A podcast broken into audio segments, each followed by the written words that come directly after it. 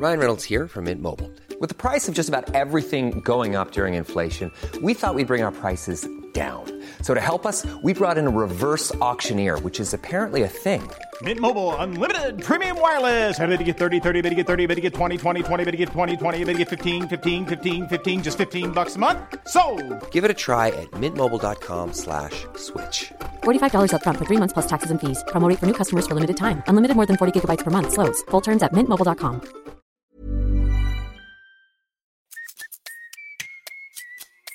Sur ce podcast, je te propose un truc. Tant que je suis dans tes oreilles, tu fais quelque chose de bien pour toi. Tu peux ranger ta chambre ou ton appart, et si t'es pas chez toi, tu peux te redresser. Ça va te faire du bien. Vas-y, redresse-toi. T'inquiète, c'est pas bizarre, personne sait que je te parle. Je m'appelle Elio, c'est moi ton hôte, et je te souhaite un excellent épisode. Oh, ça va être difficile Bon mec. Alors euh, pour euh, mon podcast à moi du coup, parce qu'en fait on vient d'enregistrer un podcast pour euh, donc euh, le podcast de C'est très cher. Eric, tu veux présenter ta chaîne YouTube mec? Parce que je crois que les gens ne connaissent pas en fait. Eric Lag, chaîne YouTube, vidéo. Tu fais C'est quoi parti. Sport, euh, développement personnel. quoi développement personnel On pourrait parler de ça. On vient de parler du développement personnel pendant une heure sur un podcast qui est disponible sur sa chaîne de podcast à lui, sur toutes ses plateformes audio, les liens sont dans la description. Donc euh, si vous avez envie de regarder l'autre épisode avant ou après, ça change rien en Mhm. fait. C'est pareil, c'est indépendant, c'est juste nous deux qui parlons. Voilà. Un petit peu comme on va le faire là, si j'ai bien compris. Exact mec. Aujourd'hui j'ai envie qu'on parle de nos vacances. Ouais. J'ai envie qu'on parle de, des premières vacances qu'on a fait ensemble, des deuxièmes vacances qu'on a fait ensemble, des troisièmes, quatrièmes, enfin les différentes vacances qu'on a fait, qu'on se remémore un peu des souvenirs, des Mhm. dynamiques qu'il y avait en termes de travail, d'amitié, des rencontres qu'on a faites, tout ça, tout ça, Mhm. qu'on nous dise peut-être un peu ce qu'on a appris et que l'histoire les gens en apprennent un peu plus sur notre amitié qui date d'avant l'ère des réseaux sociaux.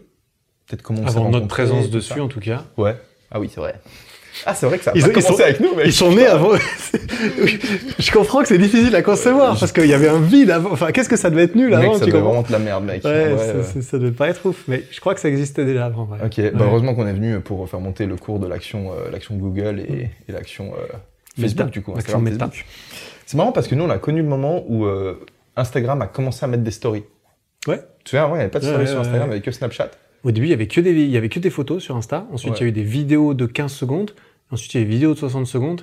Ensuite, ils ont tout pompé, euh, les stories, les réels, et après, ils ont juste, juste pompé ce que faisaient les autres. Et puis, Ouais, exactement ça. On était déjà là. Bon, première vacances, c'était. Euh... Déjà, on s'est connus comment? Comment je te connais, mec?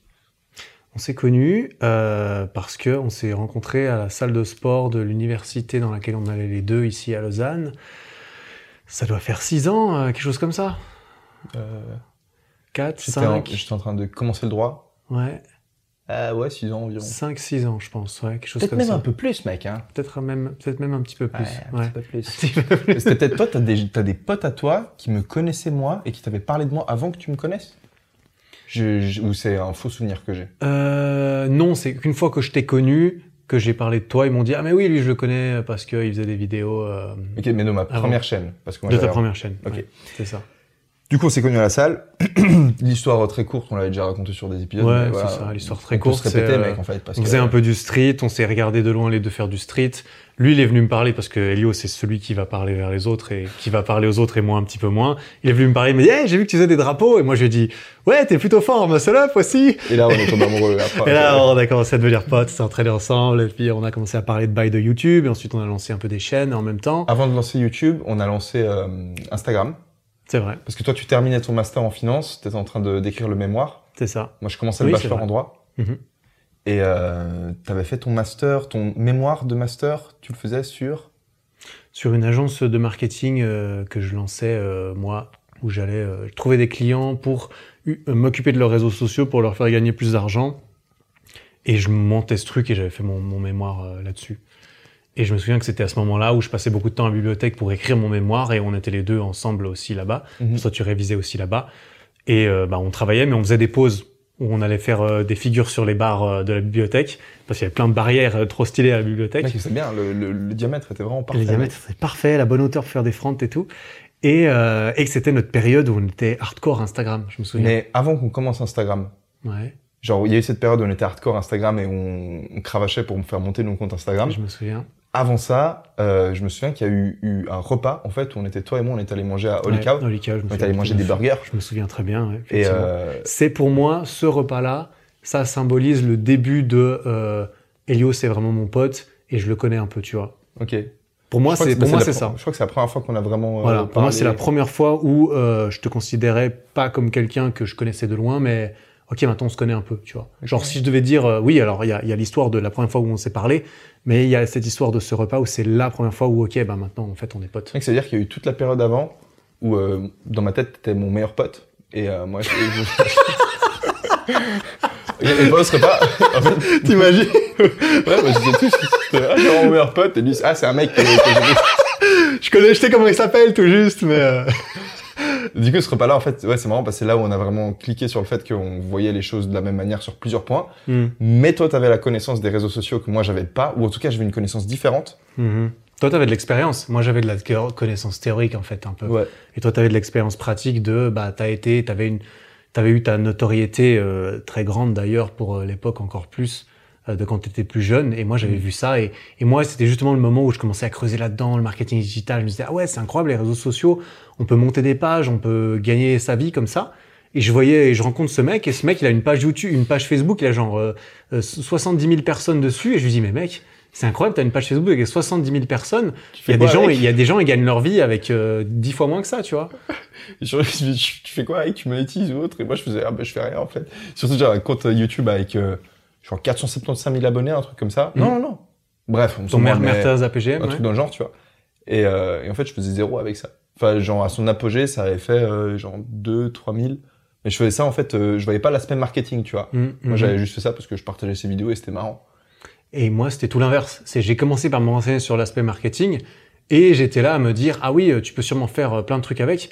Mais moi-même, j'avais jamais rien fait, tu vois. Ouais. Dans le sens où j'étais là, ah oui, moi j'ai lu des trucs euh, euh, comme quoi on peut gagner sa vie comme ça.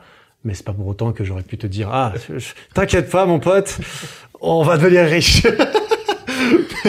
Mais je voyais quand même euh, le potentiel parce que bah, l'épreuve était là et il y avait, c'était vraiment le moment où, bah, il y a 5-6 ans, c'était un petit peu moins populaire qu'aujourd'hui de, de gagner sa vie en créant du contenu, Mhm. mais c'était déjà bien, bien parti. Ouais. Et donc, euh, on connecte pendant ce repas-là. Toi, tu me parles, je me souviens, on avait parlé d'Instagram. On a parlé de beaucoup de choses, ouais. Ouais, on avait On avait parlé de meufs aussi, mais bon, ça, Ah ouais, ça- entre moins dans, la, Ah Est-ce ça entre peut... moins dans la discussion, ça fait rare. Est-ce que... Est-ce qu'on peut parler de ça? Non, ok, on parle pas de ça. On va pas parler de ça. Euh, mais bref, du coup, on a parlé de meufs. On a parlé de Et on a meufs parlé d'Instagram, mais surtout d'Instagram. En réalité, on n'a pas beaucoup parlé de meufs. Mhm, mhm. Bref, on a parlé d'Instagram, et euh, bah, de là, on a commencé à devenir potes. Apparemment, selon lui, moi, dans ma tête, c'était depuis un moment, en fait, mais... C'est à ce moment-là qu'on est devenu potes. Enfin, que lui, c'est devenu mon pote. Putain, c'était Mais on commençait à s'entraîner une tonne de temps ensemble, jusqu'au moment, et puis on avait ses comptes Instagram, donc toi t'as créé ton compte Instagram, moi j'avais le mien, et Mhm. les deux on créait du contenu sur Insta, et moi j'avais, parallèlement à Instagram, j'avais aussi ouvert une nouvelle chaîne YouTube, sur laquelle j'avais commencé ça. à faire euh, des, des vidéos sur le, un peu le street workout, Exact. développement perso, tout ça. Et pendant, je me souviens, il y a toute une période où moi je te disais, mec, faut que tu fasses des vidéos YouTube. Mhm, Tu te souviens de cette période, mhm, mec? Mhm. Et euh, bah, c'était un truc qui était Moi, je me pour- chauffais aussi et je voulais, Ouais, ouais. je voulais en apprendre plus parce que toi, t'avais avais de l'expérience là-dessus. C'est vrai que moi j'étais à l'aise avec la plateforme vu que depuis longtemps j'en faisais. Et euh, mec, ça c'est un truc que j'en parlais avec euh, j'en parlais avec Max, un mec que du coup on a rencontré au Mexique, donc on arrivera sur Mm. le Mexique et sur un peu les trucs qu'on a vécu au Mexique. Mais mec, la différence de, de de niveau entre ta première vidéo YouTube et la dernière, moi c'est un truc qui m'a toujours complètement bluffé parce que ton la, façon dont tu as gagné de l'aisance face à la caméra, elle est genre juste gravée dans, le, dans la roche. Tu vois, n'importe qui peut aller sur ta chaîne YouTube, voir la première vidéo. Mais c'est voir- le, cas- c'est le cas pour tout le monde, mine de rien, généralement. Ouais, je sais, mais quelque part, moi, j'aurais tendance à dire, tu vois, aujourd'hui, un mec qui veut se lancer sur YouTube, je vais lui dire, ok, mec, si t'es pas, si t'as pas un certain degré d'extraversion, je te recommanderais pas parce que joue plutôt sur tes forces, tu vois. Genre, si Mm. t'es fort avec les chiffres, va, va pas faire euh, de la peinture, tu vois. Genre, va plutôt, euh, part plutôt dans un truc. euh, Et c'est vrai que toi, moi, a priori, je te voyais plutôt comme quelqu'un qui était de très, euh, avec un esprit très mathématique, très consciencieux, très calculateur, mais pas à faire du spectacle sur YouTube, tu vois. Mhm. Et pourtant, tu as réussi à développer cette fibre qui est qui était pas forcément genre a priori genre hyper évidente chez toi et tu, tu l'as développé de ouf, mec. Ce que je trouve génial avec euh, les vidéos YouTube, c'est que même quand, quand tu es introverti, en quelque sorte, t'es pas en train de t'adresser à des dizaines de milliers de personnes. Tu peux être, et j'ai l'impression quand même que le métier, on dira de YouTubeur, c'est un métier assez solitaire pour la plupart des gens, où souvent t'es tout seul en fait à faire tes trucs dans ta chambre, ton vrai. montage. Et donc si t'as envie de rester euh, t'as des concepts de chaîne YouTube, ils filment jamais en dehors de leur chambre, tu vois. Mm, ouais, Donc si t'as envie de juste être tout seul dans ta chambre, et oui, tu parles à une caméra, mais Mm. c'est un objet inanimé, et puis derrière le montage, tu, c'était rassurant, tu vois. Jamais j'aurais fait ça en live, jamais de ma vie. Ouais. Tout comme là, euh, là, je, je fais des vidéos, il y a des- beaucoup de gens qui les regardent. Euh, je dois aller dans une salle et parler à 200 personnes. J'adorerais, j'aimerais bien le faire euh, un jour, mais j'ai jamais fait. Et ça m'intimiderait plus d'aller parler devant 60 personnes que de filmer devant ma caméra euh, aujourd'hui, tu vois. Ou à l'époque, je pense, tu vois. Mec, tu remets en question euh, toute ma théorie. Mais ok, d'accord, super. non, mais c'est, je trouve ça justement intéressant dans, dans, dans les deux sens, tu vois. Ouais, moi aussi, mec. Et je trouve intéressant que tu remettes les choses en question euh, de ce que je dis, mec, parce que... Non, mais c'est- au final, c'est vrai, parce que pas nécessairement besoin d'être peut-être extroverti, peut-être plus besoin de, de, de gérer l'acting. Et au final, l'acting, c'est incarner un rôle, en fait, incarner un personnage et faire ressortir, genre, une partie de toi. Donc, au final, c'est plus... Je sais pas, c'est de l'extraversion. Bref, on s'en branle, en fait, c'est même pas le sujet. Du coup, on lançait ces trucs Instagram, ces trucs YouTube petit à petit, et on a fait notre première vacances ensemble à Budapest. C'est ça, hein. C'est première, c'est la première fois. Oui, et je me souviens. Et à ce moment-là, euh, moi, j'avais mon compte Instagram et toi, tu avais ta chaîne YouTube. Et Ouais. c'est là que tu avais filmé la première vidéo sur Internet dans laquelle je suis vraiment genre apparu. On dira, on, dira. Ah ouais C'est le vlog. Euh, je sais plus comment il s'appelle. Euh, Il s'appelle euh, Street Workout en festival. Voilà, Street Cat en festival. C'est sur ta chaîne. Et, euh, et c'est nous à Budapest en 2018. 7. 2017, effectivement, parce que ma chaîne, je l'ai commencé fin 2017. Non, tu l'as. Ouais, non, Oui. ouais. Alors tu l'as Enfin, la commencé première fin vidéo. 2017, Ouais. Première vidéo. Mais tu l'as ouverte pendant ce Je festival. l'ai ouvert. J'ai créé ma chaîne pendant ce festival et je sais pas si on peut le dire. Oui, Euh, on l'a déjà dit, je crois. Non vas-y, bah, je sais pas. euh, je- bah dis. bah c'est toi qui, c'est toi. Je peux dire Vas-y, dis-le. Non, bah vas-y, dis. Mon premier abonné, bah c'était Elio. Ouais. On était dans le bus euh, à Buda- Dans le euh, bus, t'as niqué, mec.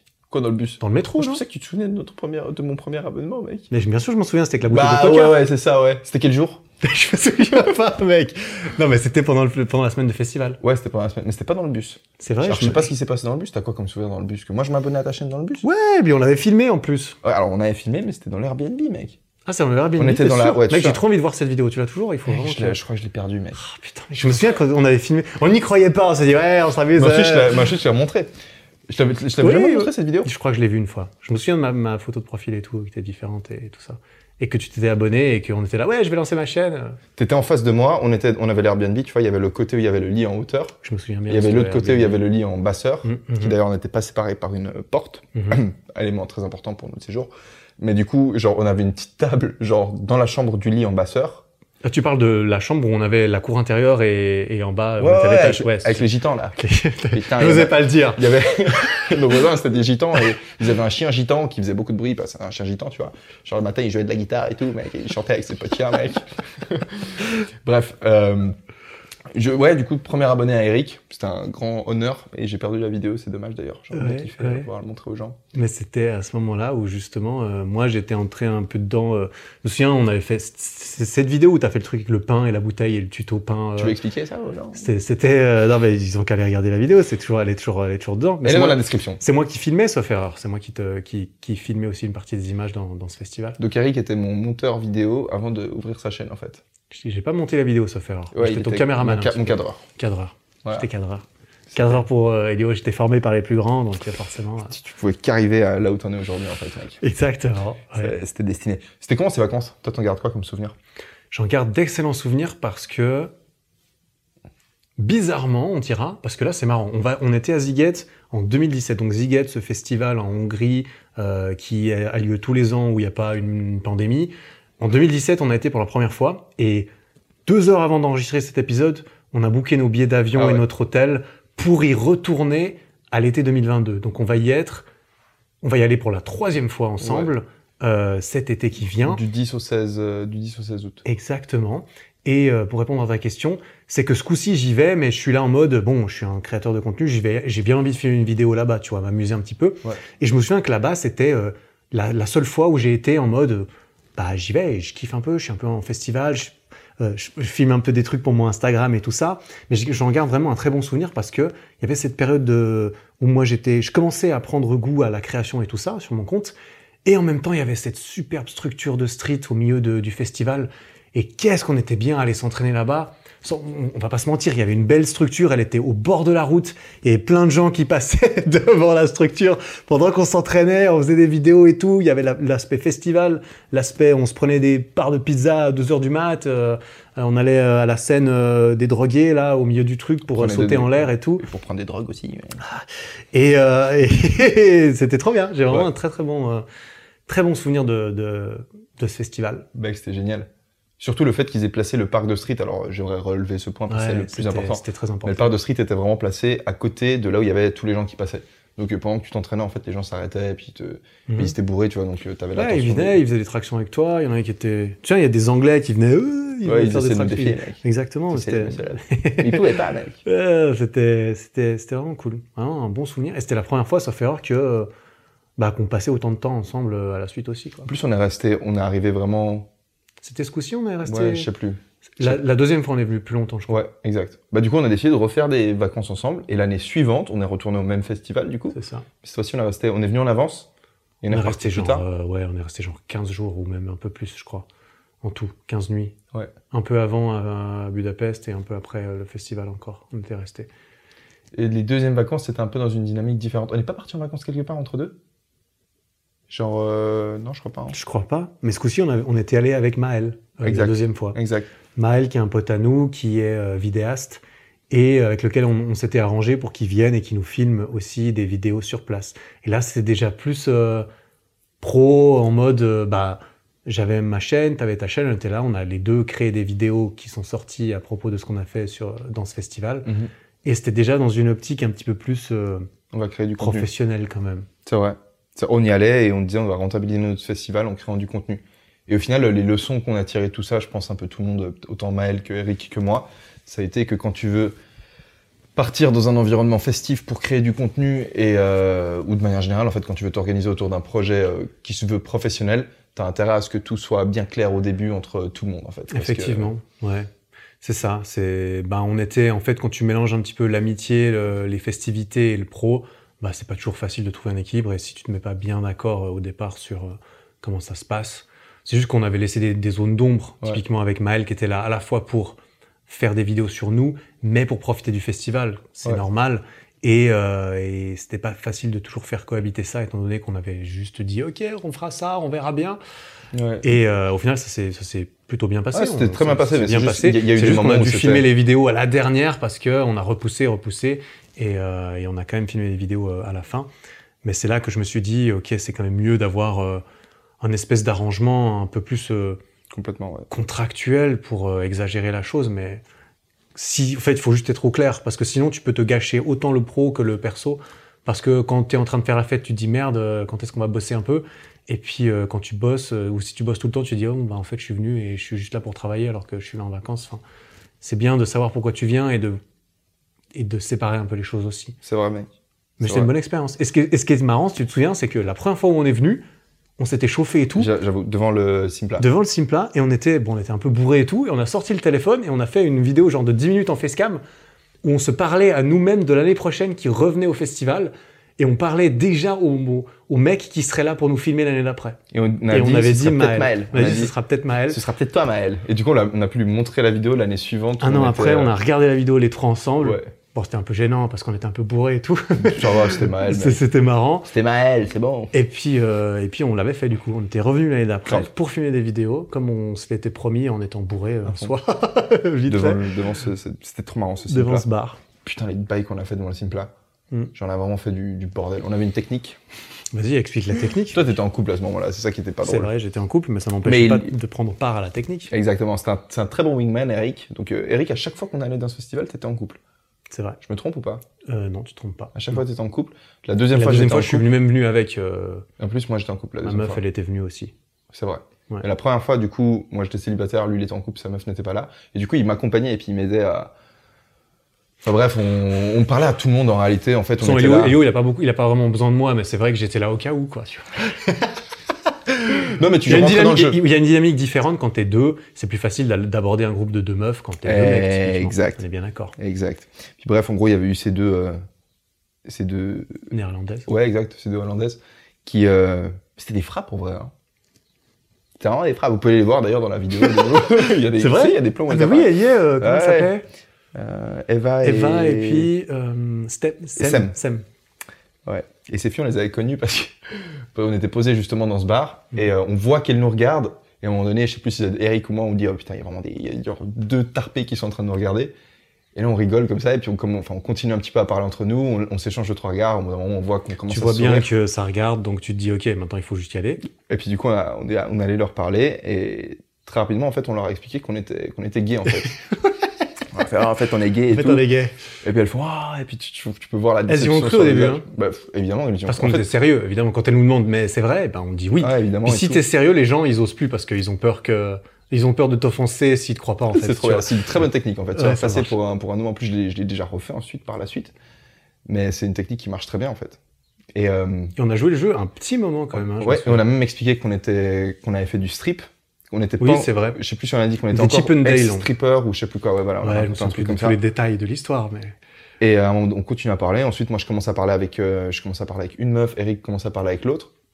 Et à un moment donné, elle, euh, elle dit, mais vraiment, vous êtes gay et tout. Elle revient sur le sujet. Ah ouais, genre, pourquoi t'es en train de me toucher si t'es gay et tout? et alors, elle m'a dit, ouais, bien sûr. Et du coup, pour les convaincre, enfin, elle nous a demandé, elle nous a dit, ok, embrassez-vous? Et là, directement, moi, j'avais jamais embrassé Eric, tu vois. On fait, euh, direct comme ça, aucune hésitation, bam, on se fait un smack.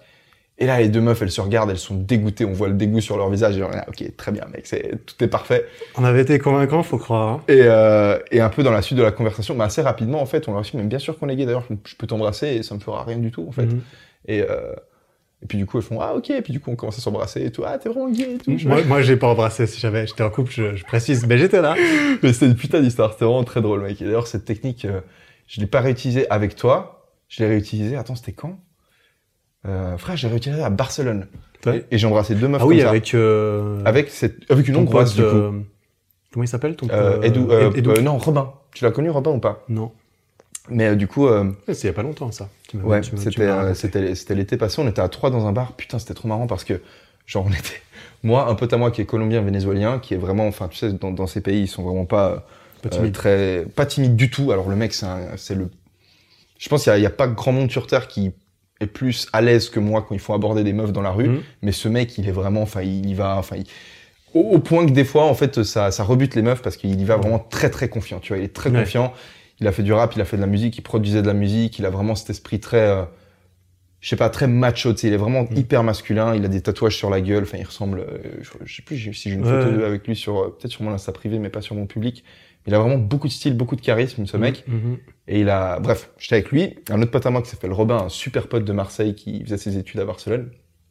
Et euh, pareil, on était avec un groupe de, enfin, moi j'étais allé pisser, au bout d'un moment, quand je reviens des, des toilettes, je vois que mes deux potes sont en train de parler à un groupe de trois meufs. Et je vois le Colombien vénézuélien, celui avec les tatouages et les dreadlocks, qui est en train de parler à une fille, et mon pote de Marseille est en train de parler avec les deux, et je vois, elles sont pas, elles ont pas l'air très intéressées. Quand j'arrive, je les salue, elles avaient cl- clairement l'air saoulées. Mais on rentre ensuite dans un petit jeu à essayer de, je sais plus ce que c'était, je crois que, elle avait un prénom, une elle s'appelait Francesca si tu veux, et puis elle avait un prénom très, euh, en- fait, elle parlait pas espagnol et j'essaie, je lui demande tu, tu viens d'où? Et puis elle me fait un truc du style devine et j'essaie de deviner sa nationalité. Bref, au bout d'un moment, même même game, tu vois, genre, euh, elles me, elles disent ah votre pote il a l'air chaud parce que notre Colombien Mhm. vénézuélien il est en train de, de tu sais quand il parlait à la meuf il l'a touché en même temps et tout. Elle fait ah votre pote il est vraiment chaud. Elle fait ouais t'inquiète pas avec nous tu risques rien, on est vraiment on est bien bien dep, tu vois. genre. et elle fait comment ça et tout. Elle fait, si si on est dep et tout embrassez-vous et tout. On s'embrasse et direct après j'enchaîne. Moi je me souviens de la technique, tu vois. Je fais en fait ça marche Ouais. trop ce truc. Et du coup je dis bah vu qu'on est pédé en fait je peux vraiment t'embrasser et puis ça vu qu'on est pédé. voilà ça va être censuré. le podcast va être euh, disparu du tout. J'ai vu qu'on est vu qu'on est gay, je peux t'embrasser, ça va rien me faire et j'attrape une fille et puis je l'embrasse et direct j'attrape la deuxième sa pote et je l'embrasse aussi en fait j'embrasse les deux meufs et mon pote colombien vénézuélien quand il a vu que je faisais un bisou un smack sur la bouche à mon pote mec quand il a vu ça il a dit oh tu Ah oui, voit, oui, tu m'as dit, ouais, ouais, tu m'as dit. tu avait pas aimé et du coup bah, quand il a vu le juste derrière avec euh, avec les autres filles il a aussi vu la deuxième scène là il a il a rien compris tu vois Ouais. dans, dans sa tête lui ça lui a vraiment fait en mode euh, comment c'est possible mec genre euh, comment est-ce que mais c'est un bon euh, je l'ai découvert avec toi cette technique Bonne, bonne technique. ça c'est une des ça c'est une des Il faut un pote, euh, que- faut être un, un pote et que au moment où il faut vous embrasser, faut, faut voilà, il faut, faut y aller hein, après. hein. Ouais. Faut pas le faire à moitié, sinon. euh, enfin, Bah, faut le faire à tu- moitié. tu fais un T'es pas obligé de t'habiller, t'es pas obligé de te déshabiller et de partir aux toilettes avec ton pote, tu vois, mais il faut pouvoir euh, être crédible un peu quand même dans la démarche, quoi. Exact.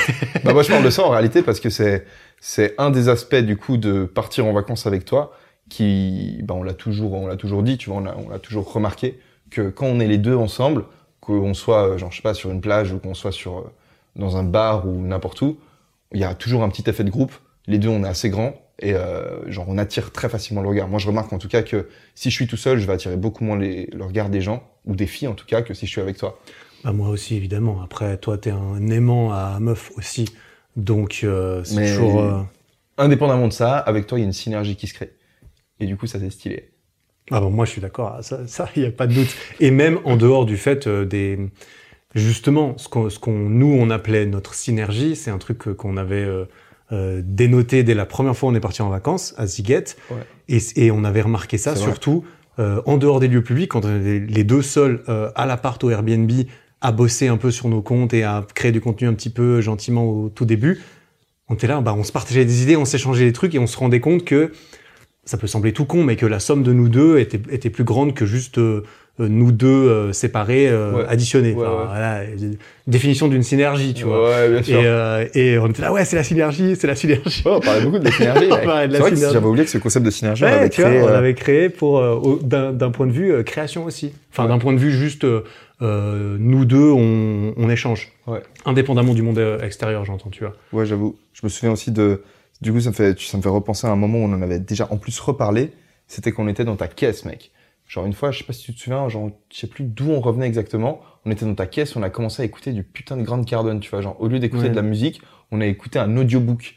Mm. Donc on était vraiment en train de. Eric qui conduisait, comme ça on rentrait, c'était le soir, Mhm. et on se met à écouter un livre que je t'avais recommandé du coup. Et euh, en fait, c'est juste de la tuerie ce livre. C'est une fois de plus. c'est bien- Bah, c'est celui dont, celui dont tu as parlé aussi dans ton épisode de podcast, euh, le déséquilibre. Exactement. Où j'expliquais que tu étais une des seules personnes à qui j'avais recommandé ce livre, qui l'avait lu, Mm. et euh, qui. Et que j'avais beaucoup apprécié. tu Et vois, avec le, et c'est justement ce livre-là aussi, et qui est tombé pendant cette période où notre amitié commençait à se développer aussi, Ouais. parce qu'on était en fait les deux attirés par la même chose.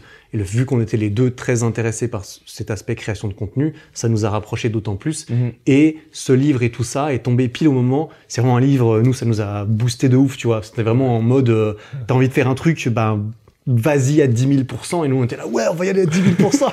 et du coup, on s'envoyait des messages vocaux. On imitait même euh, l'auteur. On était là, ouais, be obsessed, be. On s'envoyait des messages vocaux juste pour se chauffer euh, l'un l'autre euh, en mode... euh, bah, en mode... euh, Mec, ouais, c'est- on était chaud. On était... On... Ouais, c'était vraiment. C'est vraiment une bonne période, tu vois. C'est vraiment une période où j'ai des bons souvenirs en mode, euh, c'est la période de ma vie où, parce que moi, tu vois, là aujourd'hui, ça fait un petit moment que je fais ça, c'est un peu plus la routine maintenant. Ouais. Il y a eu la- la- l'aspect euh, lancer un peu le truc, et là, je suis Ouais. un peu plus dans la routine. Et quand je me remémore de ça, je me dis, ah putain, c'est le, c'était le début, j'étais jeune et innocent, on était là avec Elio, on, on faisait un peu de la merde, on se chauffait à écouter des, des trucs de motivation et tout, ça nous chauffait vraiment. euh, et puis on a lancé le truc. Et le pire, c'est que genre ça a marché en fait quand même, tu vois. Ouais. C'est Ouais, ça qui est, stylé, mec. qui est trop euh, stylé de, en, en rétrospect comme ça. C'est un peu par là aussi qu'on avait connu Mathias ou c'était plus tard qu'on a connu Mathias?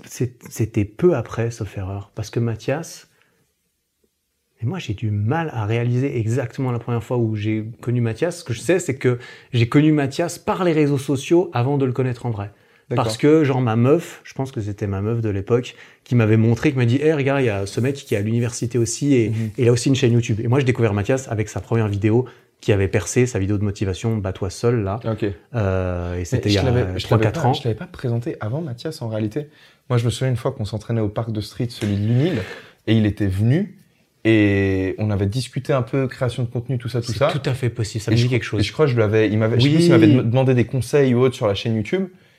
Parce que lui, il connaissait de Mertaz APGM aussi. Ouais. Euh, vous vous connaissiez de l'époque de, de l'époque de Call of quand vous jouiez tous les deux et tout. Exact. Ça me dit quelque chose, je suis quasiment sûr. Et c'est peut-être à ce moment-là, je me souviens du jour où je suis allé sur son compte, il avait genre 6000 abonnés, il avait des photos de lui, beau gosse, surfeur et tout. Je me suis dit, ok, je le, je le follow, tu vois. Je me souviens d'avoir suivi Mathias sur Insta, euh, parce que je dis, ah ouais, il est cool et en plus, il fait des vidéos et tout.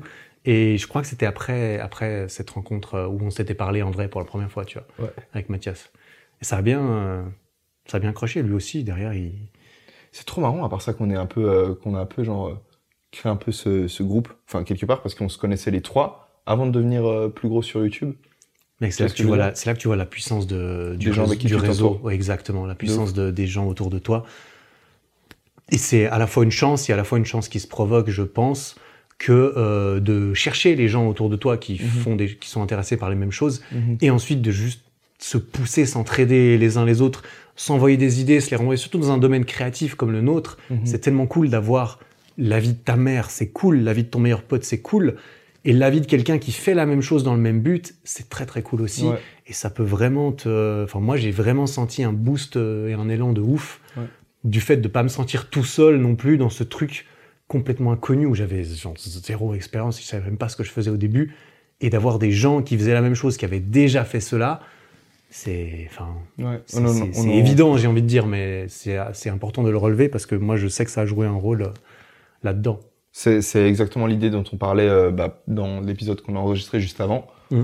qui, qui est que les gens avec lesquels, les gens desquels tu vas t'entourer, en fait, vont te communiquer des idées. Tu vas avec eux parler de certaines idées, tu vas parler de certains concepts. Si tu t'entoures de créateurs de contenu qui parlent tout le temps de création de contenu, ça va baigner dans ton cerveau l'idée de création de contenu et tu vas pouvoir repérer un peu les petits éléments. Tu vas dire ah tiens, c'est marrant, je pourrais créer du contenu. Ah, regarde, c'est cette vidéo que je pourrais créer. Et vu que tu es avec des gens qui sont comme ça, bah, en fait, tu vas te mettre à faire vivre ce truc. Donc au final, les, tes pensées, en fait, elles vont changer. Ensuite, tes actions, elles, enfin, tes pensées vont orienter tes actions vers la personne que tu as envie de devenir, pour autant que tu aies choisi consciemment les personnes avec lesquelles tu t'entoures. Et quelque part, nous, Si tu t'entoures de personnes qui te donnent, envie de devenir comme elles, ben, c'est tout bénef, quoi, quelque Ouais. part. Et vice versa. Ça qui est imp- C'est ça qui est important, c'est d'avoir un certain, certain équilibre et homogénéité dans le, dans le groupe euh, aussi. Mais c'était. Ce qui est marrant, c'est que moi, ça n'a pas, ça été réfléchi, en fait, de traîner avec toi, ça venait un peu non, naturellement. bah non, évidemment, c'était pas par intérêt Mais- ou quoi. Et il y a, il y a- en fait, il y avait genre des moments où on avait des expériences, tu vois, genre typiquement, bah, j'ai pas terminé de raconter l'histoire où, où on a écouté du Grand Cardone jusqu'à ce que tu me ramènes Mhm. devant chez moi au, au Triode. Ouais. Mais on était ensuite resté dans la caisse et on avait parlé pendant genre une heure, même plus, j'en sais rien en fait, je sais plus, mais on était dans ta caisse la nuit et on parlait, on parlait, on parlait. Et en fait, on se chauffait tellement mutuellement, en mode on, on racontait tellement comment on était en fait en réalité euh, genre des, des, des dieux en fait, tu vois, on pouvait genre créer absolument tout ce qu'on voulait et puis on était là, genre on crée un truc, on se parlait et puis on, on pleurait, mais Et en plus, c'était le moment où, enfin, personnellement, j'avais genre même pas commencé à vraiment créer des trucs, tu vois. ouais. Donc c'était vraiment. euh, la vision, on l'avait, Ouais, on avait ouais. vraiment toute la vision et c'était genre juste net et précis que on était capable de réaliser ce truc Mm. et que on réalisait les étapes qu'on allait devoir entreprendre pour le réaliser et on, on avait cette énergie, ce feu en fait, on était ouais, comme ça et on avait C'était fort quand même. ouais.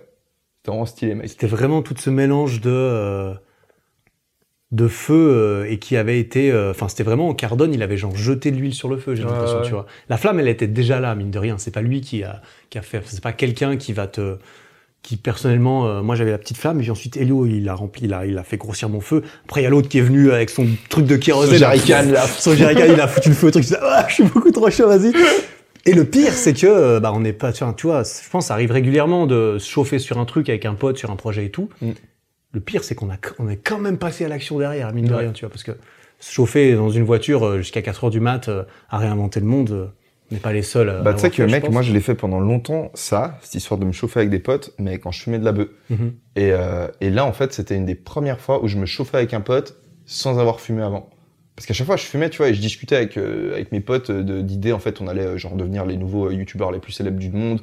On allait inventer un truc, genre on allait sauver le monde via cette invention ou ce nouveau concept. Mm. On allait réorganiser la société comme ça, et puis ça a tout fonctionné, et ça nous paraissait logique.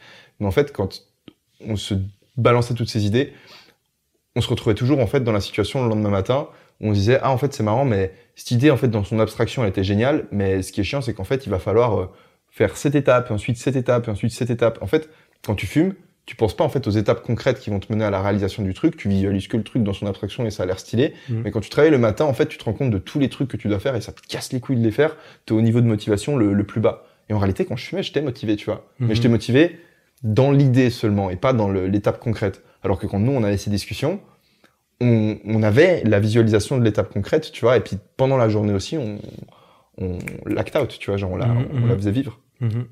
Mais c'est vrai que c'était, euh, c'est vrai que c'était, il y avait vraiment le côté euh, action qui était, en tout cas pour ma part, c'était nouveau.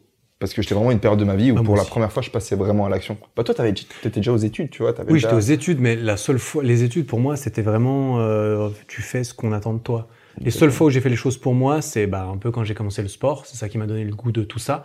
Et c'est à la fin de mes études, à 27 ans, que je me suis dit, tiens, mais je vais peut-être essayer de faire euh, autre chose euh, que j'ai envie de faire moi et, et de m'en donner les moyens. Et c'est Ouais. grâce à la confiance que j'avais eue dans le sport que je me suis dit, en fait, ça, en fait, c'est possible. Mhm. J'ai déjà réussi un truc euh, dans le sport que je pensais que j'arriverais, j'arri- j'arriverais pas. Ouais. Et c'est là qu'il y a eu un petit peu cette, cette conscience, cette confiance, doublée au fait qu'il y avait toi, qui en plus, toi, c'était aussi, tu avais déjà réussi à faire quelque chose là-dedans. J'étais là, ouais, bah, c'est possible, il y a pas de doute. Je connais un mec, il l'a déjà fait. Et en plus, euh, je peux parler avec lui et tout. Et j'étais là en mode, euh, en plus, il y a l'autre con euh, dans son audiobook qui, qui me booste euh, à, à- de, par derrière. Je suis là, mais putain, il faut que j'essaye, c'est obligé.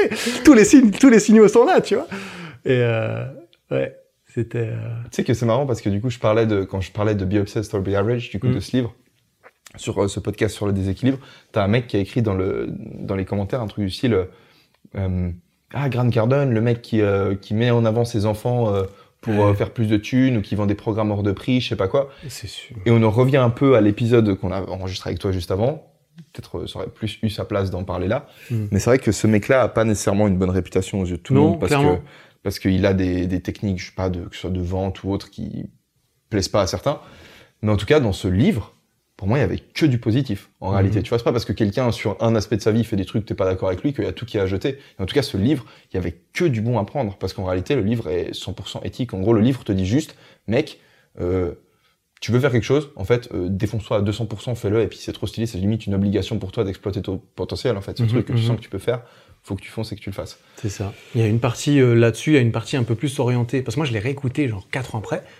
Et j'ai eu ces, ces, ce feels euh, un petit peu que j'ai eu dans les premiers chapitres. Et c'est vrai qu'au milieu, il y a, y a d'autres chapitres qui sont un peu plus sur la vente, sur créer une équipe, euh, etc. Mhm.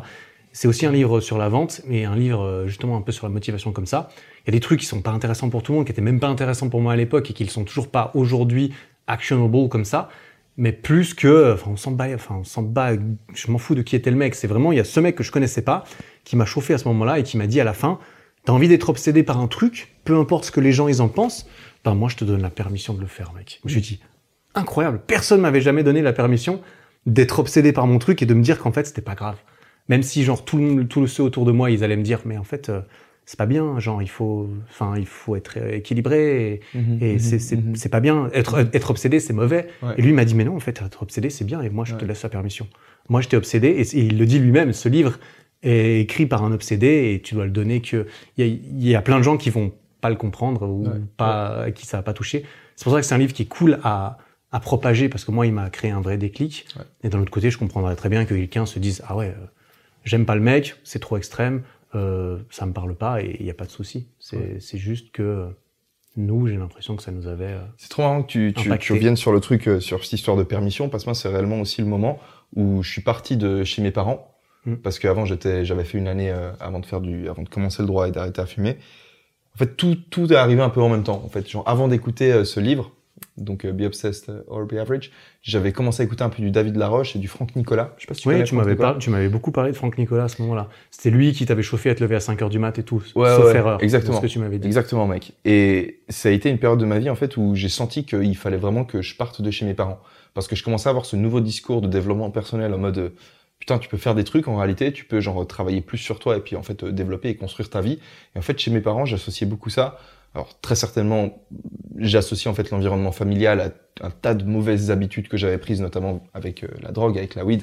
J'avais un entourage aussi autour avec des amis qui étaient des très bons amis, tu vois, des personnes que je continue à avoir aujourd'hui, mais qui, à ce moment-là de ma vie, en fait, je sentais qu'elle m'apportait pas ce dont j'avais besoin. Moi, j'avais besoin de quelque chose de, j'avais besoin de, changer. En fait, je détestais ma vie, tu vois. J'avais besoin d'avoir un truc qui change. Mais aussi vis-à-vis de mes parents, ils avaient pas ce discours de, tu peux être obsédé et tu peux te lancer à 200% dans un truc. Ils avaient le La discours. plupart des parents, euh, j'ai l'impression, n'auront pas cette- ce discours avec leurs enfants parce que Mm. c'est pas un discours qui est très protecteur, je pense, euh, en, règle générale. Ouais. T'as plutôt envie que tes enfants soient bien à l'abri, etc. Faut surtout pas trop sortir de. C'est le problème, tu vois, c'est que c'est un peu, euh, ça revient un peu sur euh, un truc dont Peterson parle, je crois, dans son premier livre, dans son deuxième livre, donc euh, 12 règles pour une vie. C'est un- une histoire du style, euh, tes enfants, est-ce que tu veux qu'ils soient à l'abri, protégés, ou tu, veux, ou tu veux qu'ils soient compétents? Et si tu veux que tes enfants développent de la compétence qui va leur permettre, parce que tu vois, si tu, si tu les protèges, en fait, tu es obligé de les protéger pendant tout le long de leur vie, tu vois, parce que tes Mm. enfants, si tu les protèges, ils vont jamais grandir, ils vont jamais devenir plus forts, et un jour, en fait, ils vont juste se faire, bah, c'est l'histoire de, comment elle s'appelle, cette meuf qui se fait piquer euh, par un- une file électrique? C'est Ariane Blanche-Neige.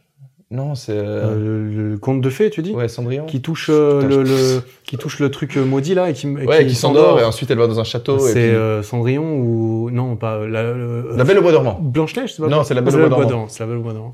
En gros, tu vois, c'est les parents, Ah oui, ils la surprotègent parce qu'ils apprennent que un jour, elle va, euh, je sais pas, se faire attaquer par un truc. Donc, ils la mettent dans une chambre où elle est protégée. Mhm. Et puis, un jour, elle se fait piquer par ce putain de, par un, truc, un petit aiguillon, et puis elle s'endort. Parce que, elle s'endort parce qu'en fait, elle est conne, tu vois, elle est pas, euh, exact.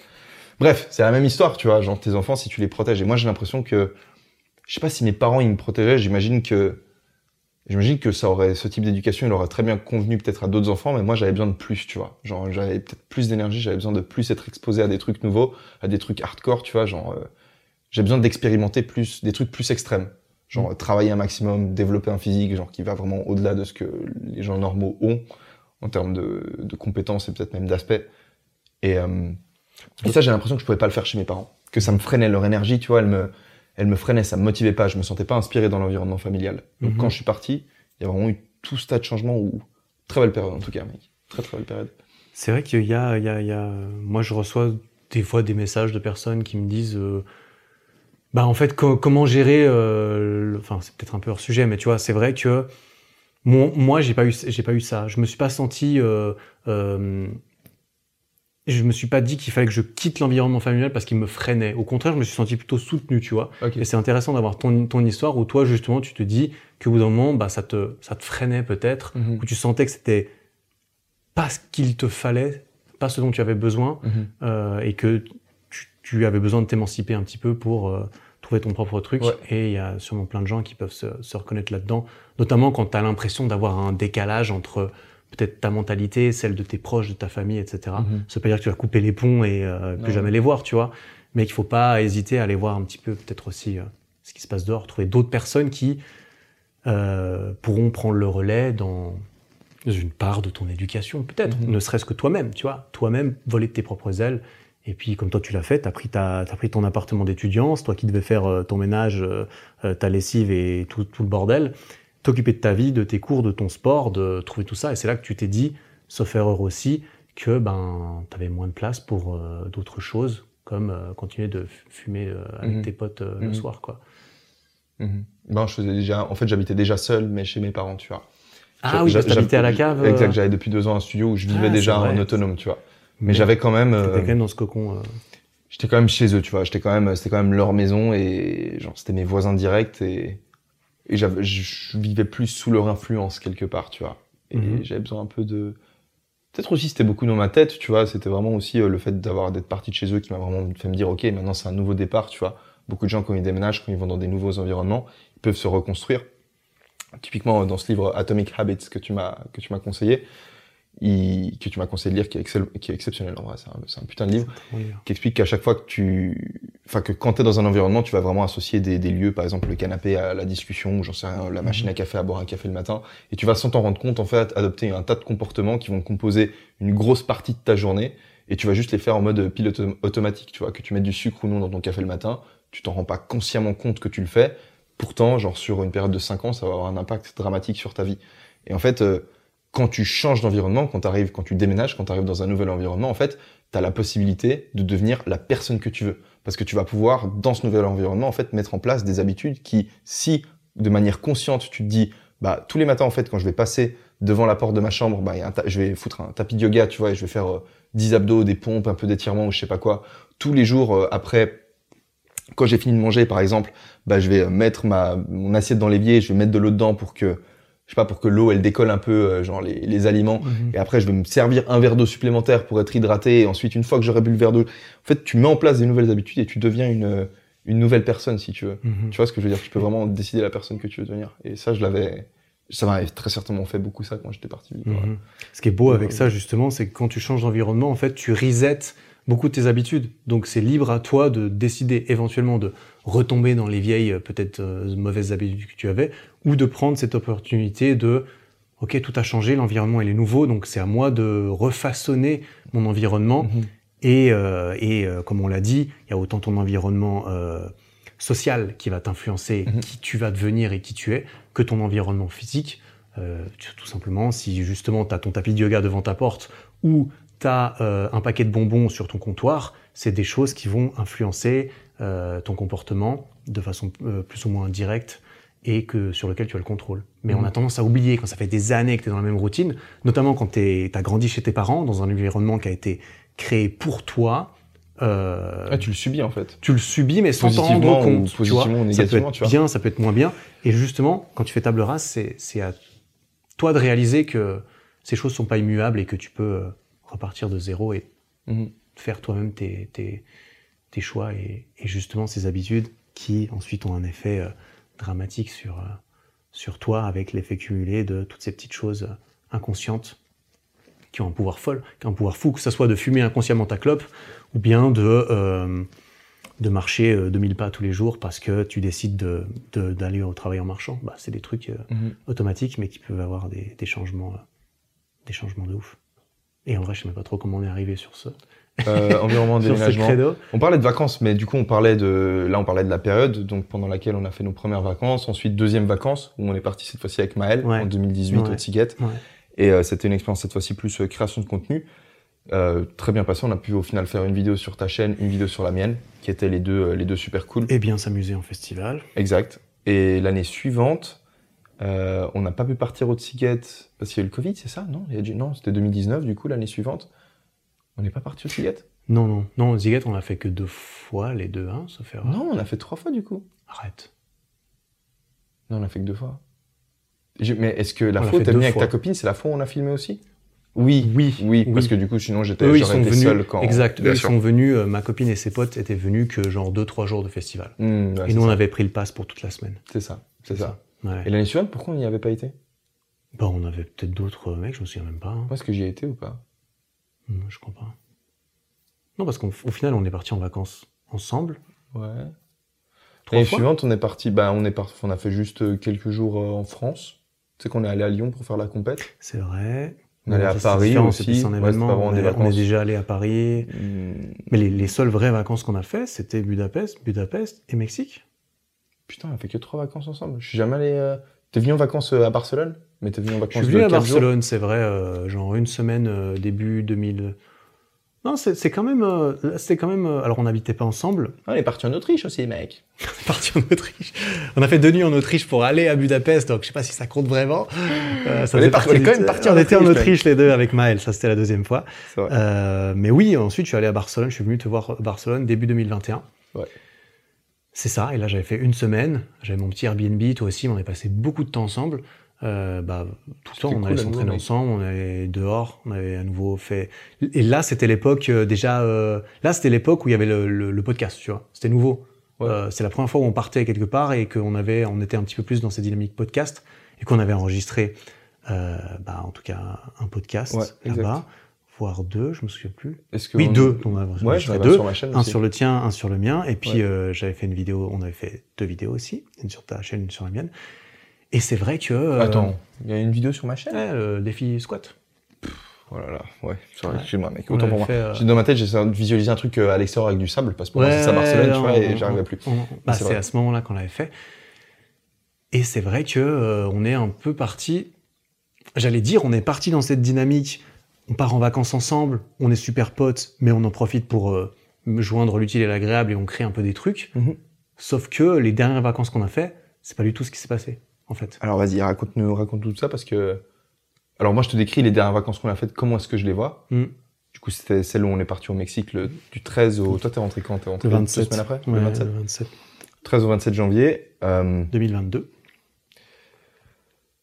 alors, on a réservé... Oh, putain, c'est vraiment fait baiser en vrai, mec. hein, réservant Ouais, ce- bon, on a payé. On a... Après, c'était notre faute aussi.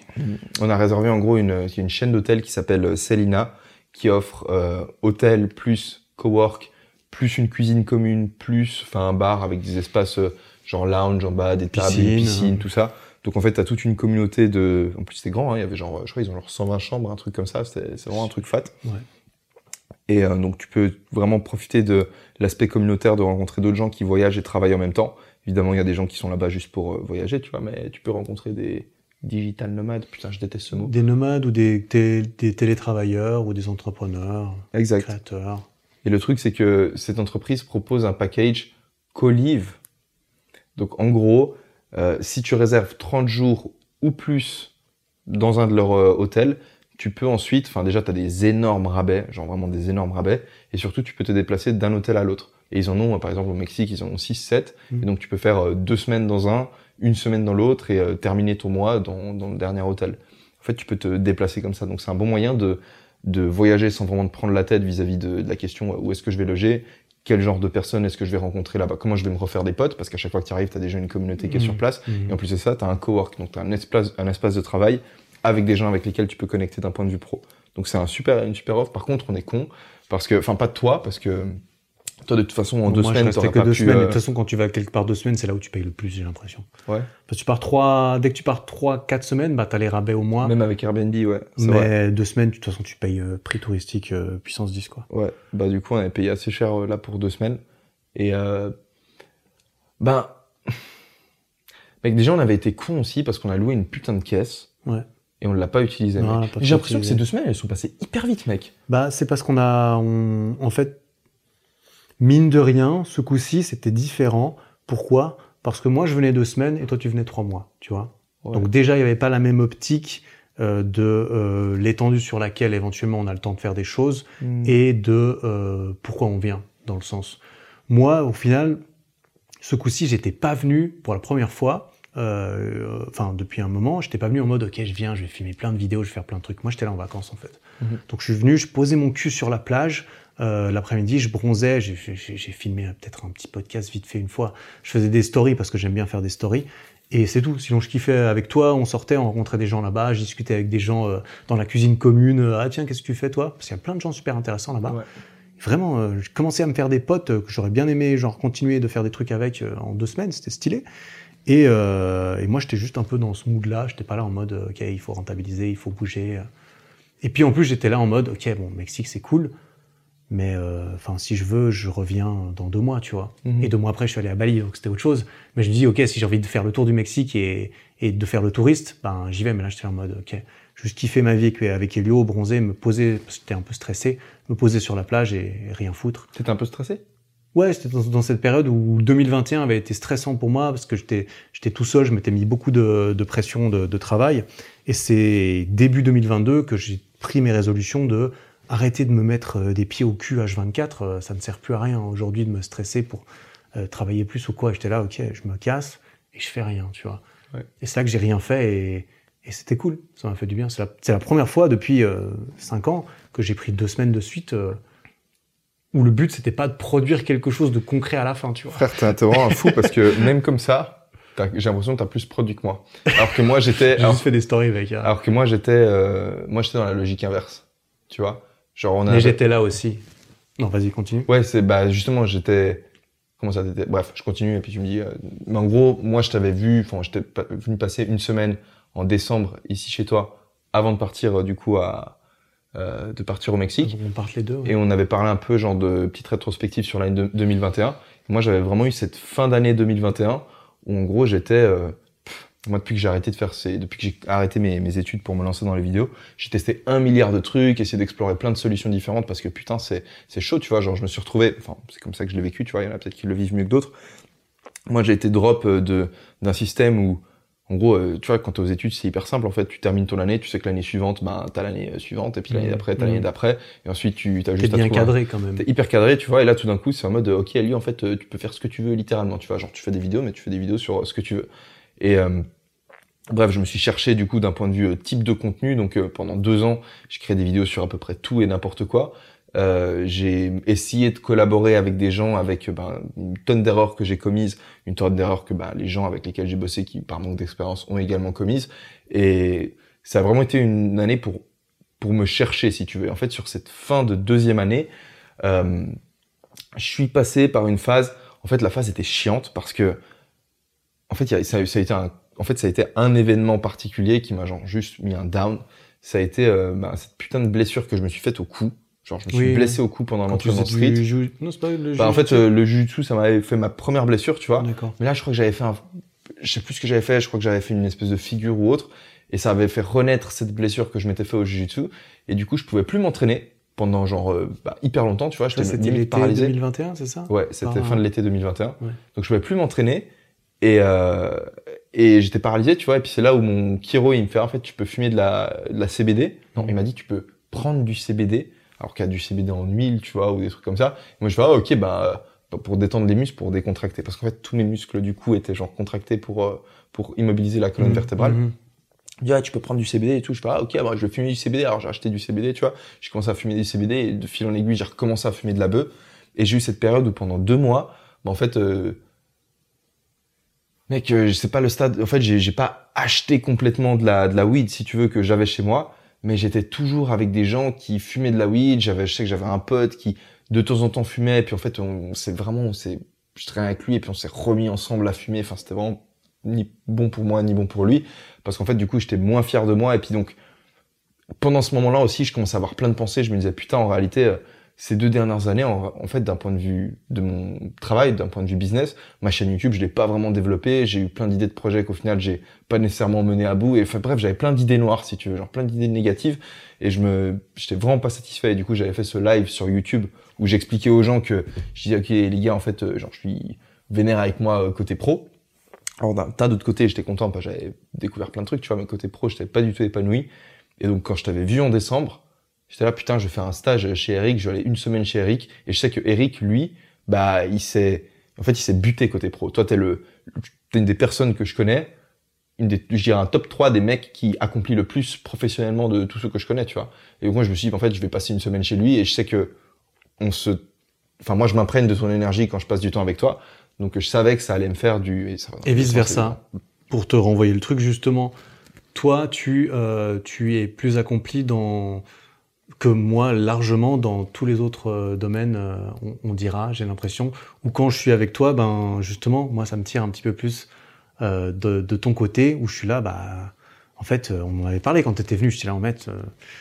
ben c'est cool de travailler moins et de faire d'autres choses aussi et de Ouais, profiter d'autres choses dans la vie, évidemment. Tu Mhm, vois, c'est c'est pas une histoire de bien moins bien, c'est une Ouais. histoire de chacun trouver justement, comme tu l'as dit et comme on, Ouais. on en parle, chacun trouver son bon déséquilibre et être euh, être content avec en fait. Ça veut Exact. pas dire que tout doit être à la même hauteur, Ouais. euh, mais que euh, il faut être, avoir euh, la, la clarté de, de, de réaliser à un moment donné que ah peut-être que je bosse un peu trop, Ouais. ah peut-être que je pourrais, ah peut-être que professionnellement je, je sens que j'en fais trop, ah peut-être que professionnellement X, socialement peut-être je sors pas assez, je sors trop, je vois trop de gens pas assez, Mhm. etc., etc. Et, et quand on est ensemble, j'ai l'impression moi de de me rééquilibrer un petit peu Pareil, mec. dans le bon sens du terme. Full pareil. Et du coup, c'était ce qu'on s'était dit quand on était chez toi, bah, il y a quelques mois, il y a Mhm. 3-4 mois. Mhm. On s'était dit que toi, t'avais dit que ton goal pour l'année 2022, c'était de travailler un peu moins. Mhm. Moi, c'était de travailler un peu plus, où je t'ai fait la blague, je t'ai dit, bah, je vais reprendre ta part, ou je sais plus quoi, genre, je vais, Mhm. on va se rééquilibrer, ou un truc dans le genre. Mhm. Et quand on est parti au Mexique, ben, je crois que je l'avais dit en plus, j'ai dû le dire dans une story ou je sais pas quoi, que euh, mon goal c'était en fait de, euh, ben, en passant du temps avec toi, en fait, moi ça me, je regardais un peu les différentes habitudes que toi t'avais. Par exemple, c'est un moment où toi tu, euh, tu, moi je savais pas, ah mais c'est ça, c'est que toi tu bosses, t'es hyper fort, t'es hyper souple, t'as beaucoup de souplesse. Ah, ouais. Et je me souviens que je t'ai chauffé à, à faire une association entre la plage et l'assouplissement. Mhm, Donc mhm, euh, je t'ai dit en fait euh, le premier jour où je suis arrivé à la plage, moi je savais que toi t'étais très souple et du coup je me suis dit en fait je ferais bien créer l'habitude avec Eric qu'à chaque fois qu'on va à la plage, en fait on fait un entraînement de souplesse. Donc euh, au début on arrive à la plage, tu vois, au début on se pose un peu comme tous les branleurs de la plage euh, font, tu vois, tu te couches. Et après moi je me dis ok vas-y, en fait euh, il faut que je lance Eric sur ce truc parce que si je le lance sur ce truc, en fait j'ai littéralement un, coach souplesse gratuit à ma disposition tous les jours et euh, tous les jours on va aller à la plage, on va associer ça à entraînement souplesse et on va le faire. Et plus qu'un coach, t'as un partenaire et vice versa, qui justement, c'est comme euh, un mec qui va s'entraîner avec toi. euh, Tu vois, t'as cet effet de euh, quand il y en a un qui a pas envie, il y a l'autre qui le fait quand même. Et quand tu vois l'autre le faire, tu te dis bon bah je le fais aussi. Ouais. Tu vois. Ouais. c'est c'est ça. C'est surtout, euh, moi je vois Elio, il, il, il s'assouplit à la plage, et moi je me dis. Putain, mais c'est trop stylé. Le mec, il est à la plage, il est en train de bronzer, mais en plus, il s'assouplit, le con. Putain, je veux faire ça aussi, tu vois. Je suis là, ok, moi aussi, je veux faire de la souplesse, Ouais. finalement, tu vois.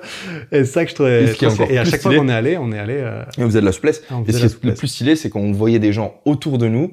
Alors, bien évidemment, t'as plein de gens qui regardent et qui font rien. mhm. Mais t'as des gens qui, qui regardaient et qui disaient, ah ouais, en fait, c'est vrai que je pourrais aussi m'assouplir. Et tu vois, déjà, ils commencent à essayer de toucher Ouais, leurs des pieds, petits des trucs comme ça. c'est- Ça coûte rien et, et Ça, ça fait chacun- plaisir. Ouais, et c'est, mais je me souviens très bien, c'est la première fois où, ça devait être la première fois où on est allé à la plage, puis Lo, il me dit, ouais, mec, euh, hey, mec, t'es chaud? euh, Tu me dis, hein, parce qu'Elio, il est toujours comme ça. Quand il a une idée, il va, il vient vers, enfin, quand il a une idée, il vient vers moi, il me dit, hey, mec, t'es chaud? On fait Et ensuite X ou Y, tu vois. Eh mec, t'es chaud On fait, on fait de la souplesse Je dis bah ok, euh, allons-y, faisons de la souplesse. Et du coup, on a fait de la souplesse. Et ensuite, à chaque fois qu'on venait, bah on était chaud et on faisait de la souplesse. Tu vois. On était chaud. Donc réponse, euh, oui, on était chaud. On était chaud, c'est ça la réponse. Ouais mec, je suis chaud. Bah oui, je suis chaud. Et même par, par rapport au taf, mec, j'ai plus trop trop de souvenirs de nous en train de travailler, genre euh, sur l'ordinateur au Mexique. Moi, j'ai pas beaucoup bossé hein, là-bas. Hum, C'était pas, c'était pas l'idée. Mais je devais quand même gérer la boutique, gérer quelques trucs parce que je peux pas disparaître de la surface de la planète pendant deux semaines euh, sans prévenir.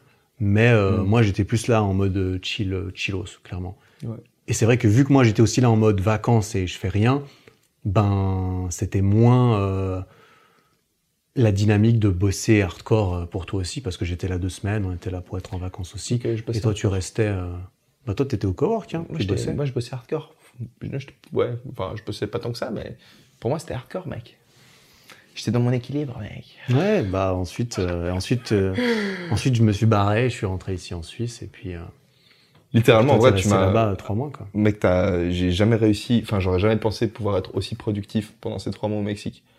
Alors, il n'y a pas beaucoup de contenu qui est sorti, mais j'ai quand même réussi à sortir une vidéo sur, euh, cette vidéo sur le Bitcoin, dont je suis super fier parce qu'il y a un gros, gros travail de recherche derrière.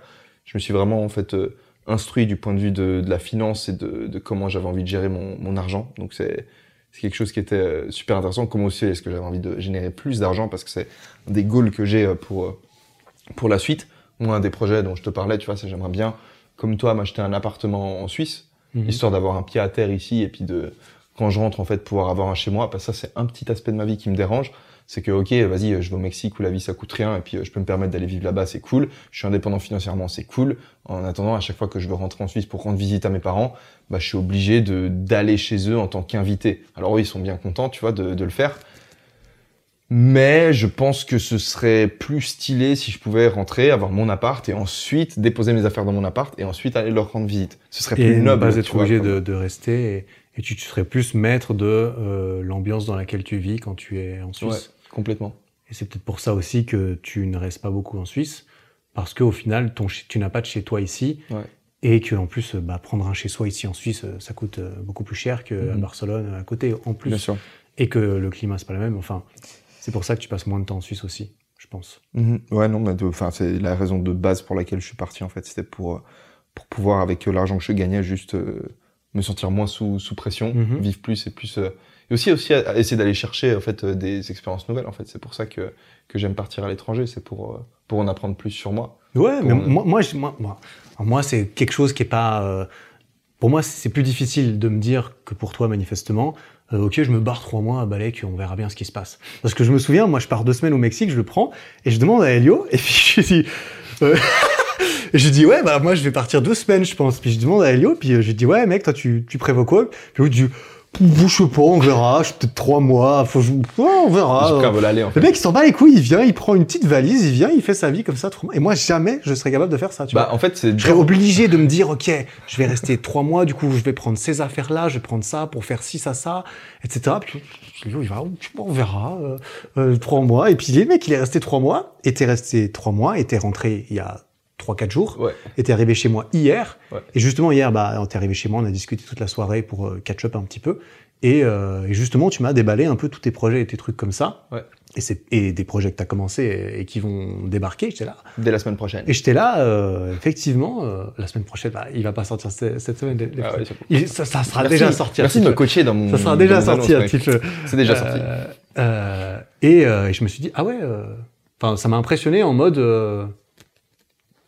il a bien bossé, quoi. réussi à faire des trucs. Ouais, bah ouais, mec, ouais. c'est ça a été en fait le, le gros win pour ma part du Mexique et qui est pour quelque chose justement parce que alors il y a eu vraiment un espèce de gros reboot de ma part genre à partir de ce début de cette année 2022 où j'ai vraiment remis euh, revu un tas de systèmes euh, que j'avais enfin que j'arrivais pas à mettre en place correctement. Je suis j'ai tiré beaucoup de conclusions ce live que j'ai eu avec euh, mes abonnés, il m'a été d'une grande utilité Ouais, je l'ai regardé, moi. C'était c'était intéressant à regarder. c'est trop bien. Les, les gens, ils étaient là, ils m'aidaient, ils étaient ah tu devrais essayer ça et tout. Je prenais des notes réellement de de de systèmes que je pourrais mettre en place, en fait, des nouvelles habitudes, des nouvelles stratégies, de façon de concevoir euh, la création de contenu, l'aspect business du truc.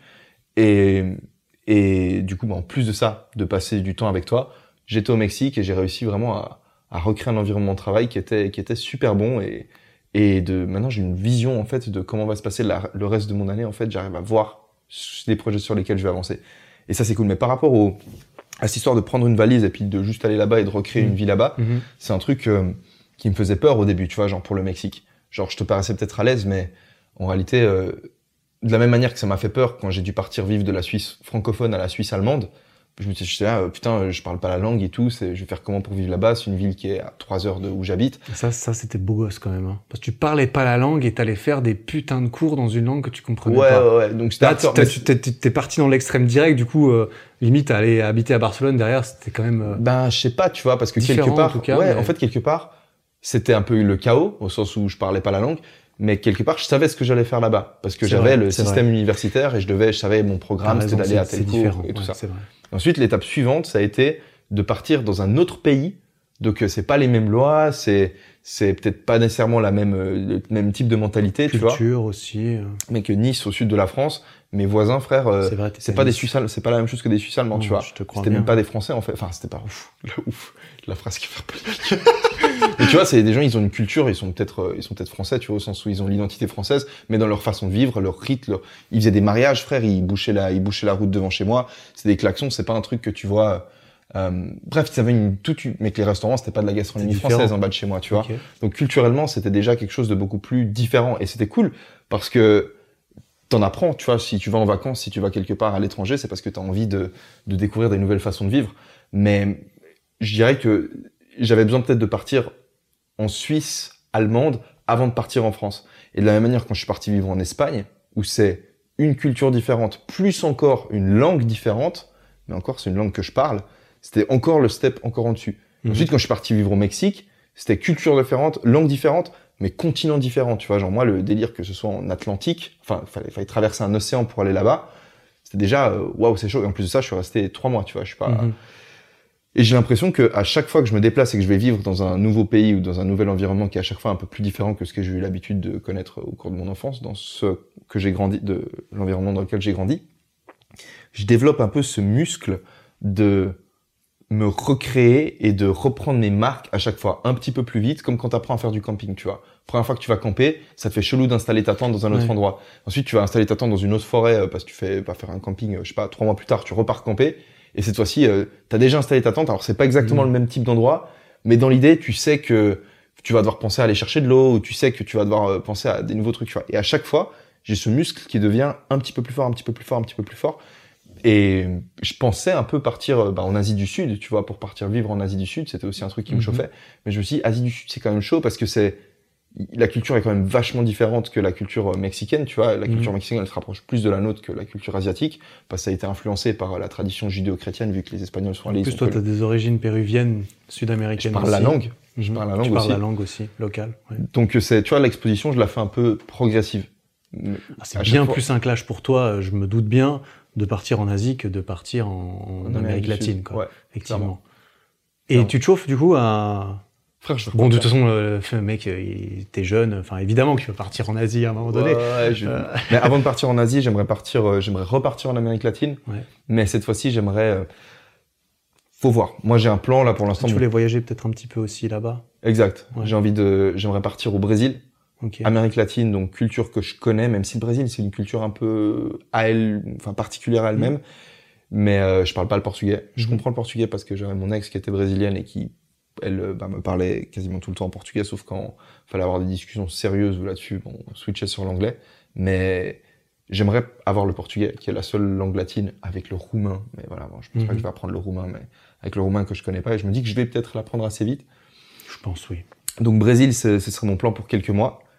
Mais maintenant, euh, voilà, j'ai envie de quand même avoir toute cette période de grosse productivité à Barcelone à partir de jeudi prochain où je crée, je termine, boucle ces projets que j'ai envie de terminer de mettre en place. Donc ce programme pour aider les hommes à arrêter de fumer de la weed. Il y a quelques vidéos YouTube que j'ai envie de sortir. J'ai envie de bombarder en termes de podcast.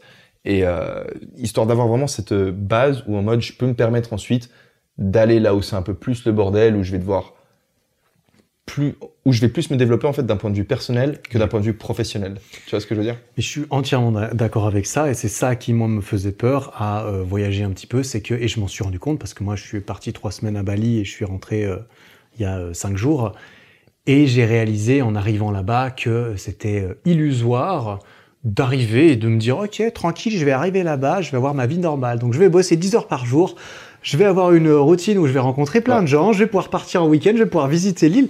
Ah mais il est complètement court le mec. Je pensais que j'allais pouvoir tout faire normal, tu vois, Ouais, ouais. tranquille. euh, T'es obligé de faire des compromis et que forcément prendre du temps pour expérimenter, découvrir des nouvelles personnes, découvrir la culture, visiter l'île, sans être en train de putain de vloguer le truc, tu vois, c'est-à-dire en étant Ah vraiment concentré dans la Ouais. chose. Moi, j'étais à Bali trois semaines. J'ai fait, euh, j'ai fait, euh, j'ai fait huit stories, tu vois. Mhm. Et je dis ça parce que pour moi, c'est très très peu. En trois semaines, faire aussi peu. Mhm. Il y avait vraiment un, moment à la fin, quatre jours, j'ai pas fait de story sur Insta, alors qu'au Mexique, j'en, j'en faisais euh, 12 par jour, tu vois. Mhm. Et c'est là que j'ai bien réalisé tout le switch, c'est que euh, j'étais là-bas et je me suis dit, je m'imprègne des gens, je m'imprègne de tout, et euh, je sépare les choses. Là, je suis en soirée avec machin. C'est trop cool, je rencontre des nouvelles personnes. En plus, là-bas, il y a plein de gens qui, qui ont une mentalité de, d'entrepreneur aussi. Et, euh, et je découvrais les, les, les, les nouvelles personnes. Et c'est là, ok, je m'imprègne du truc et tout. Et à la fin, je me suis pris 5-6 jours. J'ai bombardé euh, les vidéos que je voulais faire. Je dis, ok, je suis quand même venu pour faire des vidéos. Donc j'ai tout bombardé en 5 jours à la fin. Et je suis rentré, j'étais trop content parce que j'avais quand même réussi à goûter euh, à l'ensemble des choses. Et je me suis dit, par contre, si mon but, c'est d'être dans une structure la plus prolifique pour moi et ce qui m'intéresse le plus aujourd'hui, et euh, dans ce qui m'intéresse le plus aujourd'hui, euh, le développement de moi, de mes activités et de, et de simplement être heureux, ça implique d'être dans un cadre où je suis assez structuré et où je peux me concentrer euh, là-dessus. Mhm. Et je me Mhm. suis dit, aller là-bas, c'était absolument génial, mais ça reste quand même relativement instable dans le sens où moi, je suis quand même quelqu'un d'assez casanier aussi. J'aime bien avoir mon, mon petit setup, mon petit truc pour être bien et être dans le bon es- espace mental pour, pour euh, peut-être faire du, du, du, euh, du Ouais. travail comme j'aime le faire. Et par contre, je me suis dit, mais c'est génial de pouvoir partir un petit peu. Et, et justement, j'étais parti en me demandant, est-ce que ça me plairait de me barrer et d'aller vivre euh, à l'étranger? Et je suis rentré en me disant, bah en fait, je vais, euh, ce qui me correspond le mieux, je pense, et j'en suis convaincu maintenant, je suis rentré ici, j'étais tellement heureux de retrouver ma, ma petite Suisse et mon petit confort, et, et- enfin pas mon confort, mais mon petit, ma petite routine ici, Mhm. et de me dire, mais en fait, je vais juste genre partir un petit peu, mais au lieu de partir euh, en me disant que je vais tout faire, je vais partir juste pour faire ce qu'il faut, mais sans me dire, ok Eric, il faut que tu fasses trois semaines de travail, comme tu ferais trois semaines de travail ici. Non, évidemment pas. Mhm. Mais j'y vais, je m'enrichis, je rencontre des, des nouvelles personnes. Ouais. Je suis pas sur mon téléphone H24. Et, euh, et ensuite, je rentre et je fais des, des petites phases euh, comme cela. Ouais, ouais, ouais. Et j'ai l'impression que c'est euh, comme ça que je me, je me retrouve le mieux, en fait. Et je trouve ça. Et du coup, ça me parle aussi, ça me rassure presque quand tu me dis que, euh, que justement, quand tu es parti au Mexique, c'était quand même un sentiment un peu plus instable et que là, tu te dis, je vais me poser à Barcelone parce que Barcelone, c'est quand même l'endroit ici où j'ai l'impression que tu te sens le plus chez toi Ouais. maintenant. Ouais. C'est quand tu es là-bas à Barcelone dans ton cadre, ben, tu es là, tu vas te mettre aussi dans ce cadre-là. Ouais. Euh, Mais j'ai besoin de partir au Mexique pour sentir que j'étais à la maison à Barcelone. exact, oui, je comprends. Tu vois, quand j'étais en France, je me sentais, je réalisais, ah, en fait, la Suisse, c'est la maison. Oui, d'accord. Genre limite Zurich. Alors Mm. que quand j'étais à Zurich, euh, c'était la Suisse francophone, la maison. Et quand je suis parti à Barcelone, j'étais là, ah, France, c'est la maison et Suisse, c'est la maison. Au début, tu vois, en tout cas. Ouais, ouais. Après, tu passes du temps à Barcelone et tu te dis, moi, je suis arrivé au stade à Barcelone, et je me disais, c'est marrant, je me sens pas vraiment chez moi ici, alors que ça faisait genre un an, Un presque an, un an que j'étais là. Je, je me sens pas vraiment chez moi ici, mais je sens que je comprends beaucoup mieux la ville qu'au début. Et enfin, évidemment, tu vois, je comprends beaucoup mieux la ville qu'au début et je suis plus à l'aise et je sais où aller, où pas aller, nanana. Mais c'est vraiment le moment où je suis rentré en Suisse et je me suis rendu compte qu'en Suisse, en réalité, même si, enfin, que j'étais pas, j'avais pas tout mon rythme, tout mon, tout mon work, workflow, Bien pardon, mes, mes, mes habitudes. Et quand je suis parti au Mexique, par contre, là, je me suis dit, en réalité, en fait, l'Europe, c'est ma maison. Genre, si je m'installe à Barcelone, je peux me créer un rythme de travail tout bien. Parce que le Mhm. Mexique, c'est, grossièrement, c'est la même culture, mais c'est sauvage, mec. C'est Enfin, plus on, a, on a vécu des expériences là-bas, genre, après, on s'est fait menacer euh, par, par un serveur parce qu'on ne lui a pas donné de pourboire, parce que le mec s'est comporté comme un fils de pute avec nous.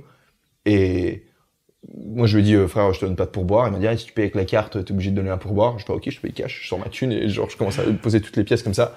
Il fait, ah ouais, tu peux faire ça, mais ce qui est dommage, c'est qu'on va se souvenir de toi. Et du coup, euh, genre, Une belle menace indirecte. et du coup, bah, je je dis à Eric, Eric, bah, on se prépare, prépare à, se, à se barrer, pardon. Et j'ai Eric, en fait, euh, viens, viens avec moi, je vais, on va aller parler au manager. On va aller parler au manager. du coup, on se pointe devant l'entrée et euh, là où il y avait eu le manager qui nous avait accueillis, mais le manager n'était pas là. Par contre, le même serveur nous voit, donc il vient, il dit, euh, qu'est-ce que tu veux? Et je lui fais, à ton avis, qu'est-ce que je veux et tout. J'explique que je vais parler au manager et Au final, le mec s'est excusé, il nous a expliqué que que les, les pourboires, c'est comme ça que eux euh, gagnent leur vie parce, part- bah, parce que les Mexicains en fait ne gagnent. Les employés dans les dans les restaurants, les bars ou autres ont un salaire de base qui est très bas et ils complètent leur salaire avec les pourboires. Donc euh, le pourboire de base, ce que tu laisses en théorie, c'est 10%. Si t'es content, tu laisses 15. Si t'es très content, tu laisses 20. Mm. Et eux, c'est vraiment ce qui va réussir à compléter leur salaire. Ils nous expliquent ça. Et euh, ce qui faisait en réalité, euh, ce qui excusait pas du tout, ou qui n'expliquait pas en tout cas son comportement, parce que si vraiment c'est les pourboires qui te font vivre, bah, t'as tout intérêt à...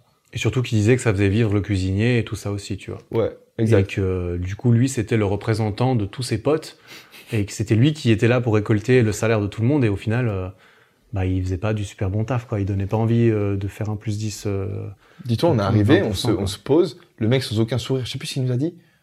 Je sais plus, il Ouais, il voulait euh, le wifi et puis tu lui as demandé le wifi. Avant le dit wifi, non, il il a couilles. Ouais, avant, avant le wifi, il a cassé les couilles pour un truc, je sais plus, on se pose, et c'est tout désagréable en fait, tout Ouais, aucun sourire vraiment. Il voulait pas nous donner le code du wifi, tu sais, il- bref.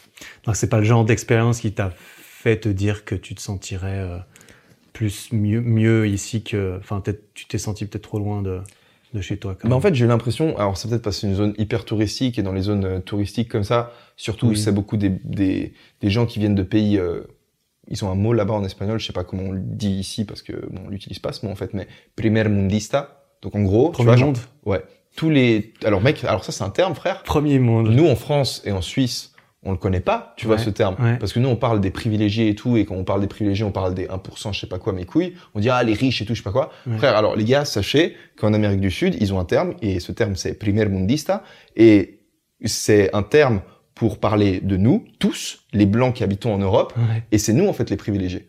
Donc euh, dans leur tête à eux, on est des, on est les riches que toi tu critiques en fait euh, quand euh, tu dis ah, les riches de France et tout, je sais pas quoi. Et en fait, c'est pas un terme positif, tu vois. Genre qu'on Mmh, dit j'imagine. mundista, c'est pas un truc où tu te dis euh, ah c'est sympa, je suis premier Cool. tu vois, c'est cool, merci mec. c'est vraiment en mode t'es un, t'es un riche privilégié qui a eu de la chance de naître là-bas et tout, et puis euh, avec tout le vice qui est lié à l'argent et ainsi de suite, tu vois. Mm. Et du coup, bah, t'as un peu les primer mundistas du coup qui arrivent au Mexique, et puis t'as tous ces serveurs. J'ai l'impression aussi dans leur culture, ils valorisent pas en fait ce genre de métier, tu vois. Genre quand t'es un serveur, peut-être ça fait partie de la culture là-bas. Quand t'es un serveur ou autre, bah t'es une merde et les mecs sont pas fiers de leur taf et ils le font pas rapidement, ils le font pas bien, ils sont à deux à l'heure, ils ont un de tension et ils sont pas heureux de te servir. Ils- de manière générale, tu vois, une Mm. fois de plus, Mm. il y a des bons, il y a des, il y a des bonnes personnes, enfin il y a des bons serveurs, des gens qui, qui servent de, de, de bonne manière. Mais par rapport à le- la qualité du service, en réalité, elle est, elle est vraiment, enfin, je- toi, je sais pas si t'as pu le ressentir en deux semaines. Non, Mais- moi j'étais pas, je me suis pas assez euh, baigné dans. Enfin, j'ai vécu ça aussi, mais j'étais avec toi. Mais moi j'étais, enfin, tu vois, j'étais avec toi. J'étais. On est resté sur la sur l'avenue la plus touristique euh, tout le long. Moi, Mhm. j'ai fait mon expérience de touriste. hein. Moi, j'étais là-bas en touriste. Ouais. Toi, tu te projetais déjà plus. Toi, t'as plus voyagé. Tu t'avais aussi, euh, tu connais Barcelone, qui a une culture peut-être un peu similaire et tout. Ouais. Moi, j'étais, moi, j'étais un touriste euh, européen assumé, tu vois. Pour moi, c'était normal d'être traité comme un touriste européen parce que, bah, c'était ce que j'étais, quoi. Ouais. Donc, ça m'a pas mais choqué encore, plus tu vois, que genre ça. quand t'es t'es à Bali, par exemple, tu disais que les, les, les Balinais sont hyper souriants, Mm. t'as vraiment un côté... Oui, alors là, j'ai été particulièrement frappé par, euh, par ça. Les serveurs, c'est les serveurs à la base, c'est les gens les- qui ont l'air, ils ont l'air plus heureux que toi en fait. Littéralement. Avec toi, tu te considères heureux, tu te débarques, le mec il te sourit, t'as dit ah putain, j'ai pas encore réussi ma vie. Alors juste parce que t'as vu le sourire du mec qui parque ton scooter. Mais tu tu vois, c'est une, logique qui est cool parce que le, mec il se dit ok, ce mec il vient dans mon pays, il a une tonne de thunes, bah vas-y, je suis cool avec lui et puis je le sers bien parce que je vais me prendre un plus gros pourvoir ou autre, tu vois. Enfin, je sais pas Mm. si c'est calculé, peut-être c'est aussi une part de, de culture. mais- Justement, ça n'a pas du tout l'air calculé. Mhm. Vraiment, les gens ont l'air extrêmement généreux et extrêmement gentils là-bas. Mhm. Et il y a aussi l'effet euh, après Covid, tu vois. Euh, J'ai parlé avec eux parce que moi, le mec qui garait mon scooter euh, à Bali tous les jours au cowork, Ouais. un mec il est là H20 parce que le, le truc est ouvert H24. Donc là-bas, les gens, la main d'œuvre, ça coûte rien. Du coup, il y a des gens qui sont payés à rester debout toute la nuit, à rien faire partout parce que voilà. Mais ils sont très contents de le faire aussi parce que pendant le Covid, zéro emploi, tu vois. Ils Ouais. ont tous dû retourner euh, aux rizières. euh, euh, chez les parents et tout. Ça a été de la galère euh, avec le Covid euh, là-bas. Et je parlais un peu aux gens et ils étaient genre tellement heureux de... Le mec qui parquait mon scoot, s'appelait Andy, il était trop cool. D'ailleurs, il était dans ma vidéo. Ouais, je. Et euh, il était, ce mec, c'était vraiment mon pote parce que moi, je restais... J'ai cru qu'il t'embrouillait, hein. La première Ah, fois. le il est premier, tu sais, la, pre- la cool. première Ouais, image de la il est vidéo. comme ça, On dirait, il va Mais non, mais il me dit salut Eric parce qu'en plus il, il savait comment je m'appelle. Et souvent moi je partais des fois à 2h du mat du cowork, il était là, tu vois, parce que lui il est là tout le temps, il, enfin il fait des chiffres de 10 heures ou quoi. Mais souvent là du coup je le check, je discute un peu avec lui et je lui demande euh, Ouais, ça fait combien de temps que tu es là? Il me dit Ouais, ça fait 7 mois euh, que je suis là au cowork avec Spark les Scouts. Ouais. Et, et j'ai même pas genre le temps de lui demander. Enfin, je lui, je lui ai demandé Ouais, euh, ça te plaît et tout. Il m'a dit euh, I love my job. I really love my job. It's, uh, it's the best et tout. Il était tellement genre, sincèrement. Ouais. Et, euh, et j'étais là, ah ouais, quand même. euh, ça fait plaisir de voir un mec qui est là, qui adore son travail, alors que en tant que première mundista, tu pourrais te dire ah ouais non, lui il est serveur, lui il est lui enfin Ouais. il, il peut pas être heureux en fait, il est serveur, tu Mhm, vois. mhm. En fait, le mec il te montre euh, c'est une leçon d'humilité en mode euh, la plupart des balienais là-bas, ils ont l'air sincèrement d'être genre plus heureux que la plupart des touristes qui viennent trouver des réponses à Bali, tu vois. Ouais, Parce que la plus- il y a beaucoup de gens perdus qui vont là-bas aussi. Comme euh, Thomas que j'ai rencontré m'a expliqué. Ouais. Comme quoi, à Bali, t'as la ruée vers l'or des gens, mais t'as aussi tous les gens qui ont une crise existentielle, qui cassent, qui plaquent tout, qui vont à Bali. Et Tu peux, tu peux développer un peu là-dessus, ça m'intéresse. euh, il y a plusieurs catégories de personnes qui, qui débarquent à Bali, d'après ce que Thomas m'a dit, qui est un, un pote qui habite là-bas depuis trois ans, qui s'est expatrié euh, de France, et euh, que en gros, t'as tous les Européens. En gros, t'as les euh, riches retraités, on dira. Ouais. Les riches retraités, il y en a qui sont là, qui, qui viennent, vi- viennent vivre leur vie paisiblement, qui font leur truc de leur côté. Tu les vois pas parce qu'ils ils ont compris en fait qu'ils sont juste heureux, ils restent dans leur truc et tranquilles. Mhm, mhm. Et t'as tous ceux qui cravachent pour, euh, pour travailler, t'as ceux qui ont réussi, t'as ceux qui viennent pour essayer de réussir parce que coût de la vie pas cher, euh, une communauté qui va t'aider, t'apprendre à devenir riche euh, typiquement. Mhm. Il y a beaucoup de gens qui font de la crypto, du e-commerce, du web marketing, ce genre de choses. Et euh, d'après ce qu'il m'a dit, il y a aussi toute une couche de la population, c'est les gens qui sont, bah, j'ai pas envie de dire qu'ils sont perdus, mais qui sont à la recherche de réponses en fait. Tu vois, vraiment les gens, ils ont une crise existentielle, une rupture euh, particulière dans leur vie, et ils se disent, il faut que je change d'environnement, il faut que je me casse, il faut que je fasse quelque chose. Mhm. Et ils sont là. Et euh, et euh, moi, j'ai pas d'expérience. Je dis juste que lui, il m'a dit, ça fait trois ans qu'il est là. Il m'a dit, bah des fois, tu vois des gens, ils sont juste euh, complètement perdus dans leur vie. Ils sont là, ils cherchent un peu, mais Mhm. t'as as des gens comme ça. Et, et quand tu vois ces gens-là et que tu regardes, tu les compares un peu à la moyenne de la population, tu te dis en fait, euh, c'est qui le, c'est qui est le moins le plus mal loti là-dedans? Et d'un autre côté, tu te dis, après, tu, enfin, c'est toute une histoire, mais après, tu regardes, bah, évidemment, euh, les, les locaux, ils sont pas très bien payés. Souvent, quand tu vas dans un endroit et que tu payes cher, eh ben, en fait, tu payes cher l'Européen qui a acheté le bâtiment, qui emploie les locaux et qui les paye que dalle quand même. Donc, Mhm. euh, c'est le seul moyen de donner de l'argent aux locaux, c'est de leur filer vraiment des pourboires, tu vois, des Mhm. fois. Mhm. Ou alors d'aller dans le petit euh, Warung. Warung, c'est le petit euh, resto familial qui est tenu par une famille. C'est là où c'est le moins cher. Et là, tu donnes vraiment à la famille parce que c'est la, c'est la maman et le papa qui te font à manger, tu vois. D'accord, putain, c'est je savais pas que ça existait ça. Et, et ouais, c'était vraiment culture là-bas extraordinaire que je, je ne connaissais pas. Et clairement, quand je suis allé au Mexique, c'est pas la même chose. Pourtant, Bali, j'aime autant dire que c'est très touristique et que ça vit du tourisme, mais Mais tu vois, euh, l'approche face aux touristes, elle est, elle est pas la même. Elle est incroyable. C'est incroyable. Et c'est justement presque. Moi, j'ai trouvé ça malaisant au début parce que j'avais l'impression d'être. euh, je trouvais qu'il y avait. C'est quelque chose qui m'a dérangé personnellement et sur le vivre là-bas. C'est le fossé que je me créais entre bah, euh, moi, nous, les blancs européens qui viennent Mhm. et la population locale. Moi, j'avais l'impression d'asservir la population locale, honnêtement. Parce que tu viens là-bas et puis tout le monde te dit, euh, bah en fait, tu, pour 300 balles euh, par mois, tu as quelqu'un qui bosse pour toi à 100%, qui va te faire ton ménage, ta lessive, tes repas. euh, si t'as pas envie de te... Si t'as pas envie de t'essuyer les fesses aux toilettes, bah en fait, tu peux payer quelqu'un zéro pour le faire. Tu vois, littéralement là-bas, tu peux tout outsourcer dans ta vie euh, pour euh, zéro. Mhm. Et du coup, moi, je, je suis arrivé là-dedans et je me dis, ah oui, d'accord, donc en fait, ça te, ça t'apprend à ne plus rien faire aussi. Ça te projette dans un standard de vie que tu ne trouveras nulle part ailleurs. Parce que c'est pas en Suisse que tu vas payer des, des domestiques. C'est pas nécessairement en France ou même en Espagne que c'est courant. Ouais. Et du coup, une fois que tu es là, tu restes là-bas trop longtemps, tu t'habitues à ça, ben tu peux plus partir. Et c'est ce que tout le monde m'a dit. Les gens ils m'ont dit, moi je suis venu là deux mois, je suis plus jamais parti. Parce que je suis arrivé là. C'était trop bien. Et c'est vrai que c'est très très bien. Mais c'est là que euh, j'ai aussi trouvé un petit peu le, bah, une partie des, des réponses auxquelles, euh, des réponses que j'étais venu chercher. Je suis allé à Bali, évidemment, plein d'autres endroits à tester pour faire ça. Mhm. C'est là que j'ai réalisé un petit peu, ah oui, d'accord. Est-ce que je me proche, je jetterais là-dedans euh, à plus long terme? Je suis pas sûr que ce serait la bonne chose pour moi dans, ma, dans cette période de ma vie actuelle. Genre, je suis en pré-retraite, j'ai plus envie de rien faire et je veux juste kiffer ma vie, euh, no stress sur la plage.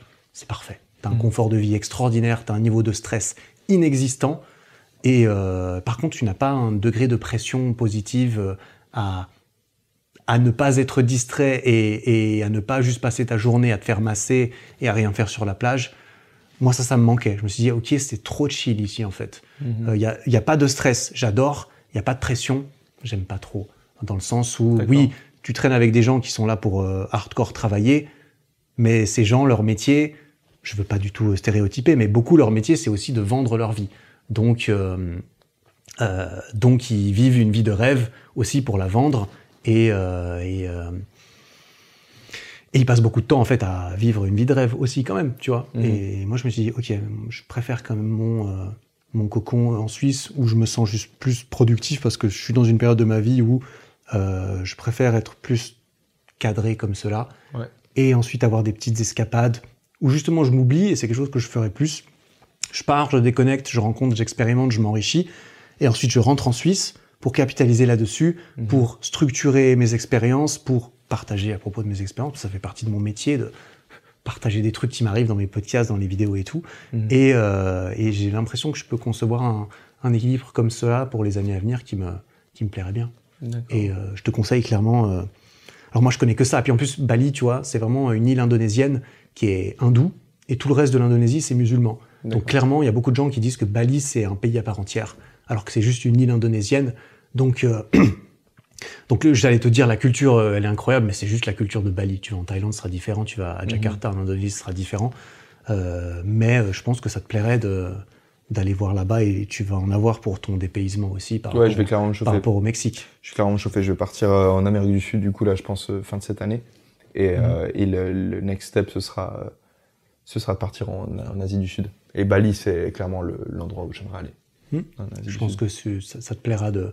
C'est un truc à, à essayer en ce qui te concerne, toi qui bouges beaucoup et tout. Mhm. C'est un truc à essayer, tu verras. Tu, tu peux rencontrer beaucoup de beaucoup de, de gens et de choses en peu de temps parce que tout est très centralisé. Donc tu as tout, tout le monde et tout au même endroit Ouais. et ça te permet d'avoir une expérience euh, très diverse et variée en- Mhm. Mhm. en, peu de temps parce que tout est très dense là-bas. Ouais. Donc euh, c'était cool. Mec, euh, tu l'as, tu bien vendu en tout cas, mec. Ouais. On a beaucoup parlé. C'est intéressant le fait que tu dises euh, que t'aimes bien genre partir là-bas et revenir ici pour pour euh, intégrer toutes les nouvelles choses que t'as pu apprendre. Mhm. Et quand tu passes beaucoup de temps ici, tu vas, enfin de nouveau, euh, genre on avait parlé un petit peu entre les deux épisodes. D'ailleurs, je commence à avoir les yeux qui brûlent, mec. Mhm. Euh, toi, tu, tu sens comment? Ça va, mais mec, c'est toi, qui toi qui me dis hein, quand tu veux conclure, tu. euh, c'est toi, t'es le maître. euh, C'est vrai, mec. T'es le maître Bah, tiens, on continue à parler, on va faire Bah, du watch time. C'est pour vous, ça. Mais euh, quand on disait juste avant euh, que quand tu pars en vacances, en fait, tu te places toi-même dans des nouveaux environnements et t'en apprends sur toi-même et tu grandis, pas nécessairement d'un point de vue pro, parce que c'est pas en vacances ou à l'étranger que tu vas être le plus euh, le plus productif professionnellement, si tu veux. Moi, genre, tu vois, en partant en France, à Barcelone ou euh, ou droit derrière au Mexique. Euh, c'est pas bah, c'est pas comme ça que je peux créer le, le plus de vidéos possible tu vois genre si je voudrais créer un maximum de vidéos il faudrait que je sois genre chez moi tu vois que je me prenne limite un appartement en Suisse ou à un seul endroit que je reste là et que que je me mette à créer euh, dans cet endroit là et en fait il y a la possibilité de te développer personnellement mais dans ton travail et c'est un truc que toi tu fais beaucoup au sens où toi, tu es en train de constamment, par exemple, là, tu travailles avec un nouveau, avec un nouveau monteur vidéo. Je sais pas si c'est un truc dont on peut parler ou de- travailler avec un nouveau monteur vidéo. Et ça t'a pris beaucoup de temps de le trouver, tu vois. T'es passé par tout un process de recrutement. T'as remis en question la façon de travailler avec l'autre personne avec laquelle tu montais les, les vidéos. Et à nouveau, tu vois, genre, c'est, tu découvres, tu t'aventures vers l'inconnu, donc tu vas essayer de, de découvrir des nouvelles façons de gérer ta vie, mais d'un point de vue, d'un point de vue business, en fait, au final. Mhm. Et euh, tout ça pour dire que, je vais arrêter mon point d'ancrage. Vas-y, vas-y. Tout ça pour dire que, en ce moment, moi, mon goal, ce serait de devenir, et je pense que je suis en train, je sais en fait, je réalise que je le fais beaucoup mieux, en tout cas cette expérience au Mexique, c'est un gros point positif là-dessus, que j'arrive en fait à, indépendamment de l'endroit où je me trouve sur Terre, euh, j'arrive à faire abstraction complète du chaos qui règne autour de moi et moi avoir genre ma structure, mon habitude, mes, mes habitudes si tu veux et de réussir à produire du contenu où que je sois si tu veux. Alors j'y arriverai jamais aussi bien qu'une personne qui resterait tu vois genre euh, au, au même endroit ou qui aurait un pied, à- pied à terre quelque part. Mon Mm. goal ce serait vendu évidemment si tu veux sur le long terme d'avoir un pied à terre quelque part, mais euh, mais j'aimerais développer ce muscle si tu veux et être capable de de juste euh, être productif même si je pars tout le temps à l'étranger histoire d'avoir euh, le meilleur un peu des deux mondes, tu vois, genre. euh, C'est fort, hein, parce que justement, j'ai réalisé en partant que c'était soit pas pour moi, soit, enfin, c'est comme tu l'as dit, ça s'entraîne. Moi là, je suis parti trois semaines, mais j'ai- je me sentais pas vraiment chez moi, tu vois. J'étais là-bas trois semaines, je travaillais et tout ça, et je me suis dit bon bah aussi, à un moment, je vais finir par rentrer, Mhm. et là, je vais pouvoir me reposer, me ressourcer un petit peu plus. Euh, me retrouver tranquillement chez moi aussi parce que je suis quelqu'un qui j'aime bien être tout seul tranquille et là-bas j'étais moins souvent seul euh, que à mon habitude euh, mais j'ai bien réalisé que si je partais là-bas pendant trois mois, bah, j'aurais fait les choses différemment que si je partais trois semaines. C'est sûr, mais euh, mais c'est pas facile justement. Quand je suis parti, je me suis dit, euh, enfin, ouais, c'est, c'est- je trouve ça très dur à faire pour moi, d'après la petite expérience que j'ai euh, avec ça, de à la fois me sentir à la maison et euh, d'expérimenter des nouvelles choses et d'être productif professionnellement Mhm. je me rends compte qu'effectivement, il y a trop de, il y a- enfin, il y a des compromis à faire Mhm. qui sont évidents et moi, j'ai du mal à gérer ça euh, euh, Je bien, pense, quoi. je pense que tu. Alors, je pense que.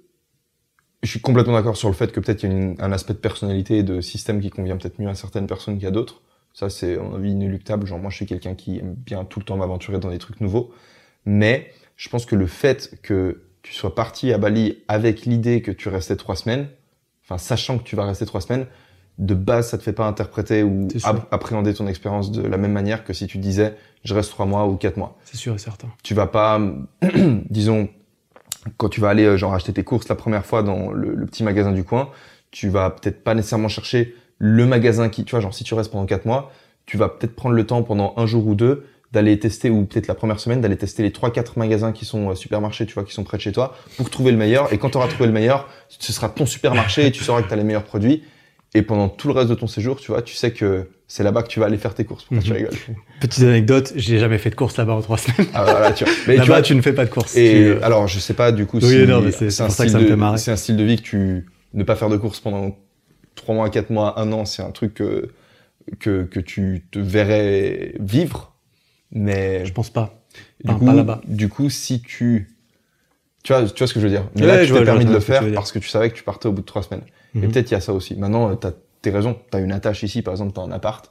Ouais, et euh, ouais, moi, je pense que si j'avais un appart et un doudou, bah, J'ai mon doudou je- aussi. euh, Enfin bref, j'ai.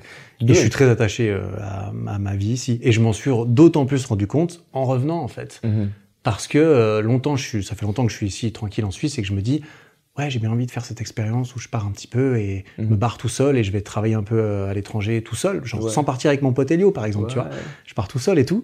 Et, euh, et, euh, et là, quand je suis rentré, je me suis dit, mais putain, ce que je suis, j'aime euh, ma vie ici en fait. Ouais. Genre, j'étais trop heureux euh, quand je suis rentré. Ouais, j'ai vu, ça s'est ressenti Mec, de ouf, J'étais tellement, la- j'étais tellement content. J'étais là, putain, j'adore ma vie en fait. Ouais. Vraiment, je l'aime encore plus depuis que je suis parti voir ailleurs et que je suis revenu, je suis revenu là.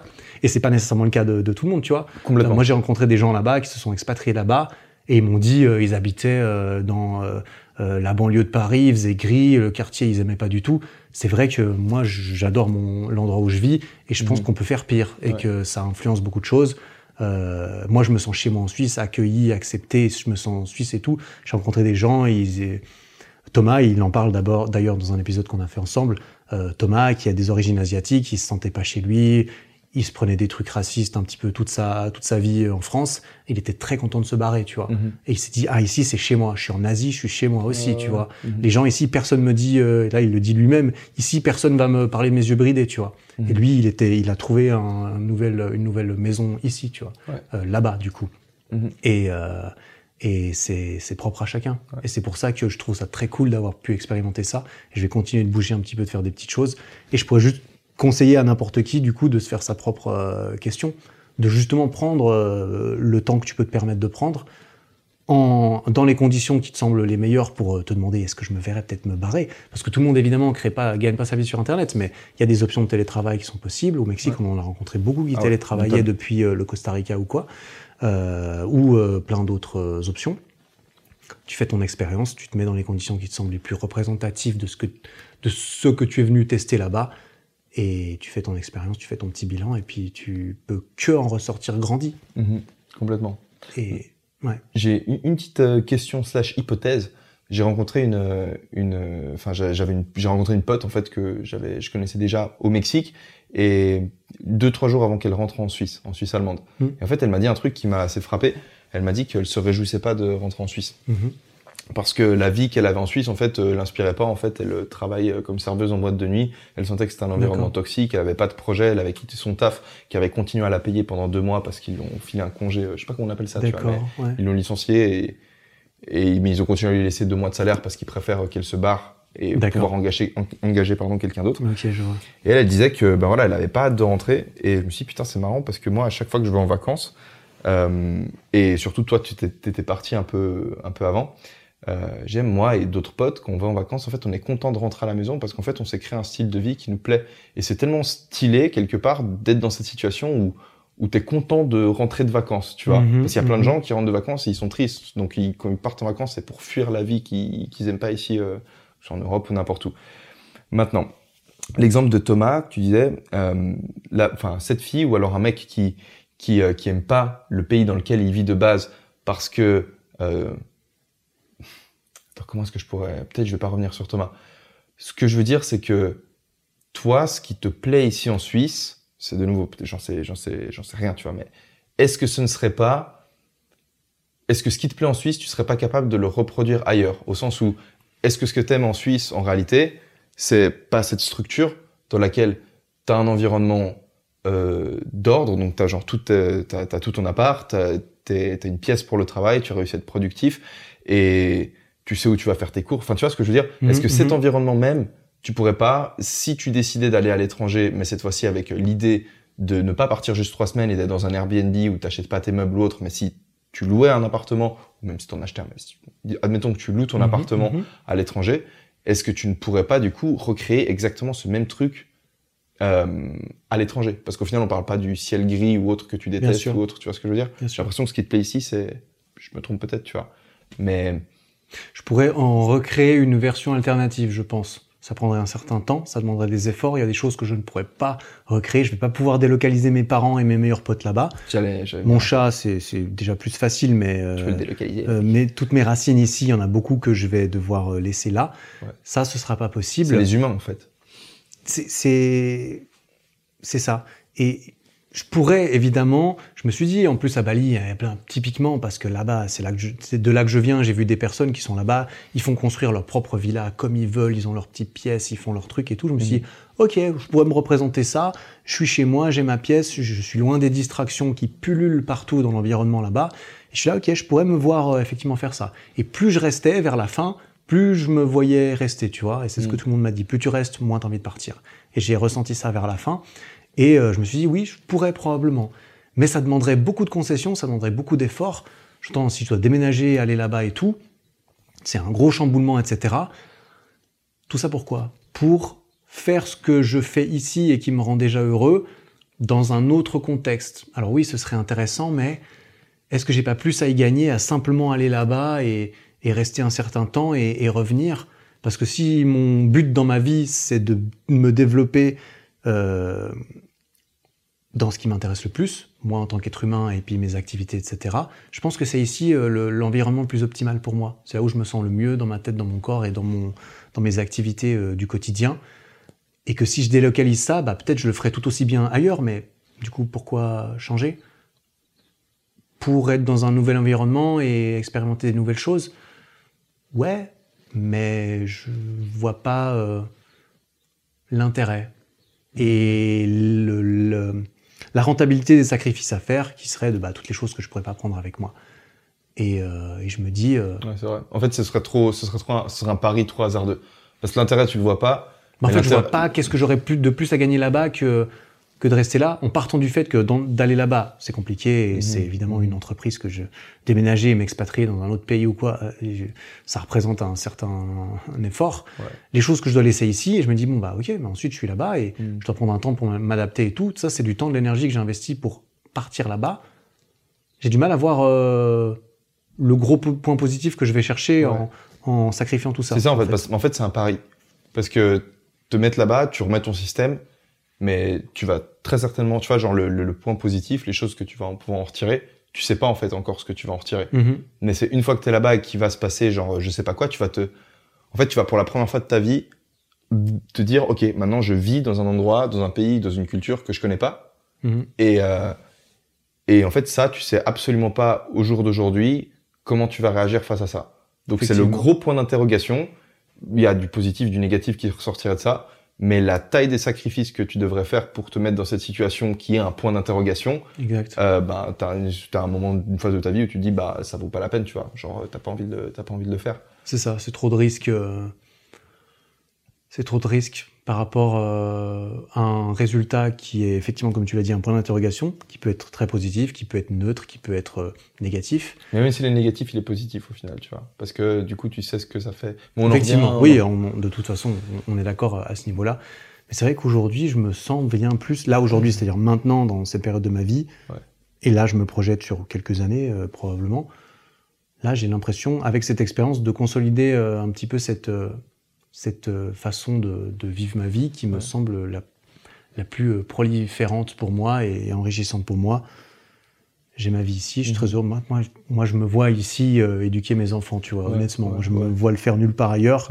Ici, j'ai envie euh, de- d'être ici et de profiter quand même de, cette, de ce luxe et de ces opportunités que j'ai de pouvoir partir plus que quatre semaines par an, quelque part, si j'ai envie, par Mhm, exemple. mhm. Et de pas trop avoir à compter mon argent quand je pars à l'étranger, etc. J'ai quand même pas envie de euh, me con... me- m'enfouir dans un seul endroit et tout, mais de, de faire mes petites expériences et je travaille un petit peu là-dessus, je fais ça gentiment. Je fais ça là, je suis parti au Mexique avec toi, je suis allé à Bali et tout. Là, je vais me calmer, je vais rester aussi un petit peu là, je vais aller te voir à Barcelone et puis ensuite on ira euh, en vacances À à, Budapest. Budapest, mais c'est les seuls voyages que j'ai prévus. Sinon, je me vois bien rester là et puis l'été, l'hiver prochain, quand il commencera à faire gris et, et démotivant, bah peut-être que je, je partirai vers d'autres aventures, on verra. Mais, En Turquie, mec. euh, en Turquie. un petit vlog Turquie, euh, Putain, on hashtag était, euh, calvitie on et était tout. Sur, on était sur le balcon, moi je me secouais les cheveux et frère, je perdais des cheveux, je, mec. je perds plus de cheveux que toi. hein. Euh, ouais, mais j'en ai moins, moi. J'en ai moins que toi. Ouais, mais je pense que du coup, J'ai à trois ans de à- plus, à, c'est ce rythme-là, à ce rythme-là, mec. Ouais, et- on part ensemble. Bah, du coup, moi, je Prochaine vacances avec Elio pour boucler la boucle de l'épisode. Prochaine vacances, vlog en Turquie, on va se gratter des cheveux. nouvelle culture. euh, Est-ce que tu te projettes habiter en Turquie, Elio, Istanbul, ça te chauffe et tout? Ça, c'est notre prochain podcast euh, dans un an où on reflète. euh, Pourquoi pas hein. Ouais. Moi, je- j'étais chaud à partir à aller tester euh, Israël. Mais à part ça, cru vis- vis-à-vis des enfants, ben, frère, j'ai l'impression qu'il va, il va à l'infini. Mais en vrai, c'est une question qui m'intéresse réellement. Toi, t'as pas l'impression, parce que moi, un des raisonnements que je me fais, c'est que d'aller tester, de faire ces expériences, de voyager en plus de trois mois, Mm. euh, j'ai l'impression que bah, c'est un truc en fait je pourrais justement pas faire quand j'aurai des enfants. Et moi aussi, Effectivement. enfants, j'ai envie de les élever en fait euh, en Suisse.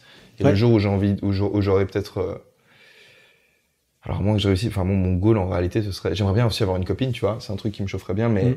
j'aimerais trouver une fille en fait qui soit capable de voyager avec moi et de partir un peu, euh, bah, qui pourrait venir en fait, qui pourrait avoir cette liberté géographique.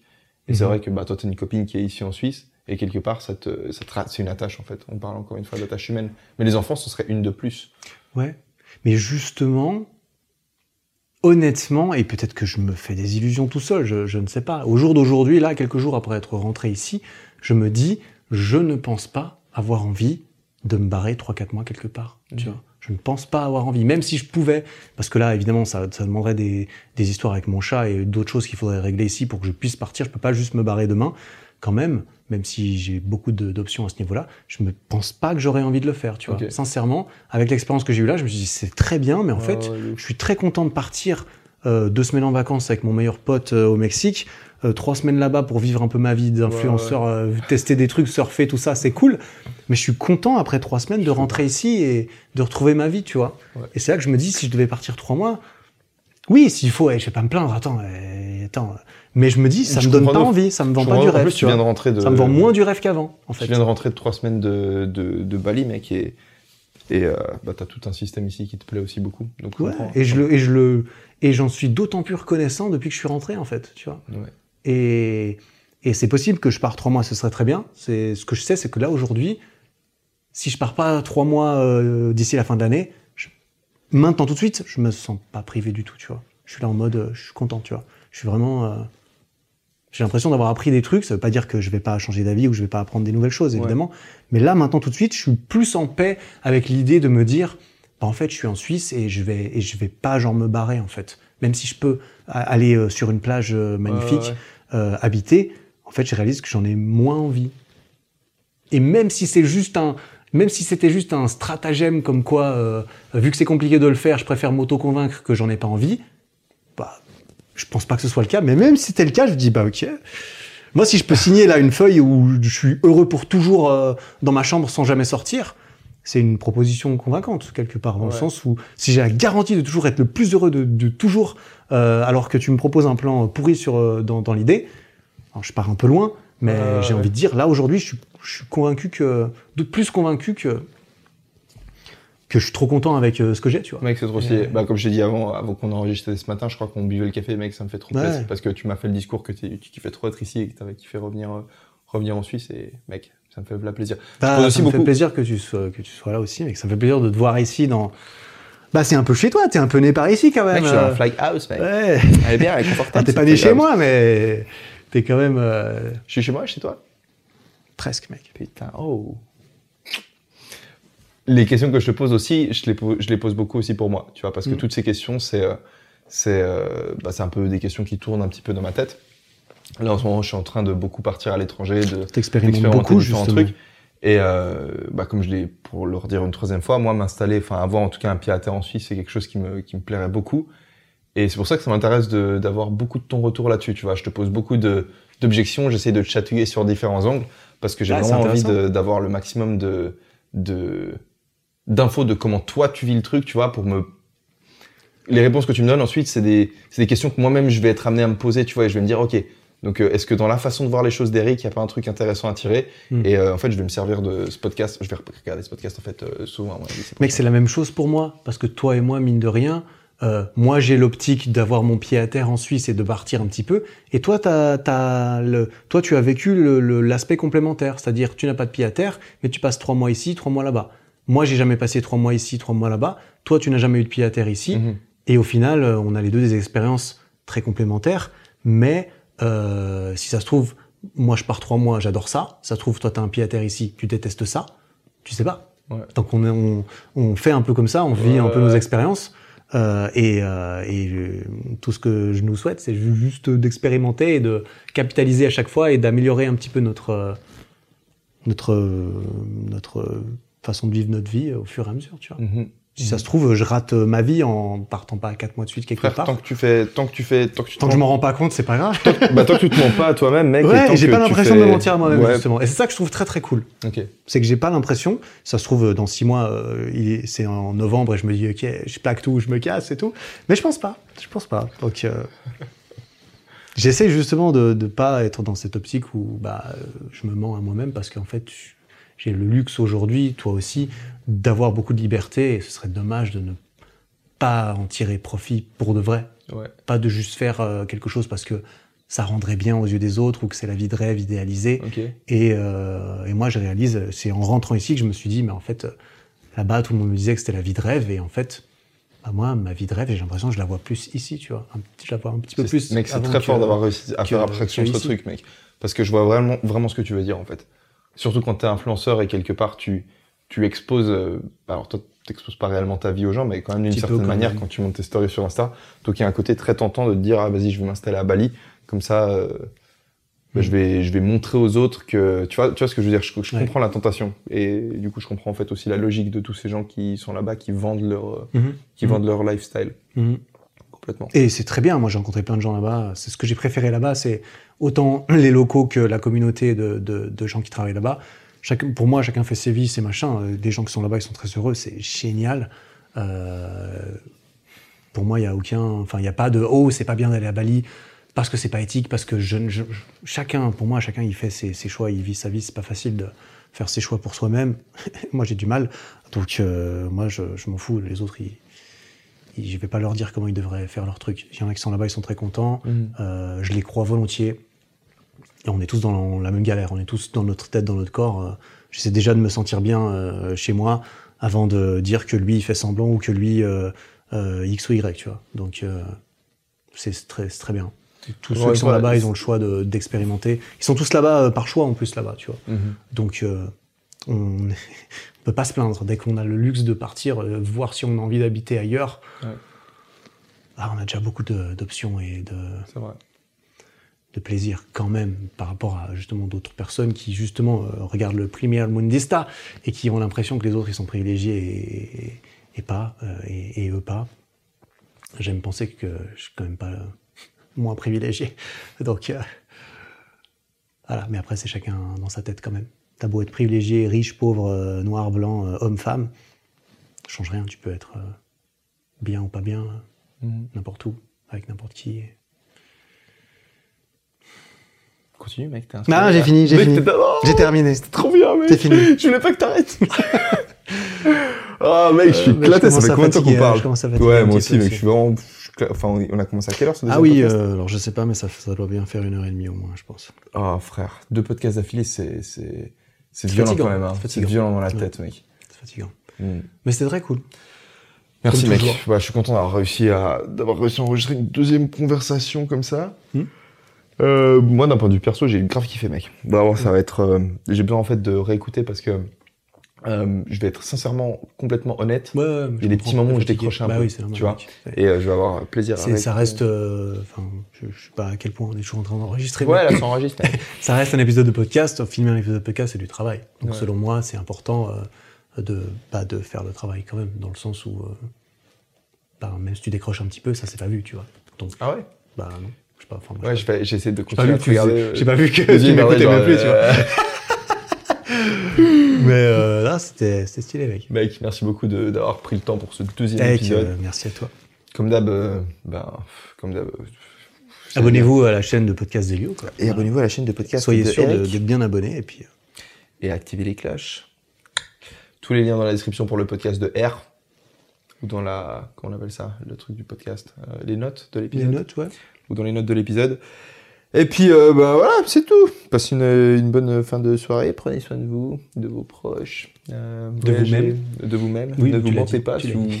si vous voulez vraiment euh, voyager, eh ben voyagez. si vous voulez pas voyager, ben voyagez pas. C'est la morale de cette heure et demie d'épisode. Voyagez si vous avez envie. on a vraiment parlé de. de- on a parlé de nos vacances. On est quand même resté sur le thème du voyage. C'était. Je crois que je vais, je crois que obligé. j'aurai, je crois que j'aurai au montage coupé un petit peu, sais, le, le début parce qu'on a mis un peu de temps avant de parler des vacances. C'était censé être le sujet de De l'épisode. toute façon, mec, moi je t'enverrai le truc entier. euh, Donc si vous regardez l'épisode, vous allez remarquer qu'il y a eu une coupure et c'est moi qui l'ai faite. Voilà. C'est pas Vous moi, c'est jamais de c'est quoi, de quoi on a parlé. pas de bol. Euh, Voilà, merci beaucoup. mec, Merci mec. Plaisir. Ah, j'ai mal au cul. j'ai mal, j'ai mal à la bite. Mec, 1h50, sa mère. Oh. Planning for your next trip? Elevate your travel style with Quince. Quince has all the jet setting essentials you'll want for your next getaway, like European linen, premium luggage options, buttery soft Italian leather bags, and so much more. And it's all priced at 50 to 80% less than similar brands. Plus, Quince only works with factories that use safe and ethical manufacturing practices. Pack your bags with high-quality essentials you'll be wearing for vacations to come with Quince. Go to quince.com/trip for free shipping and 365-day returns.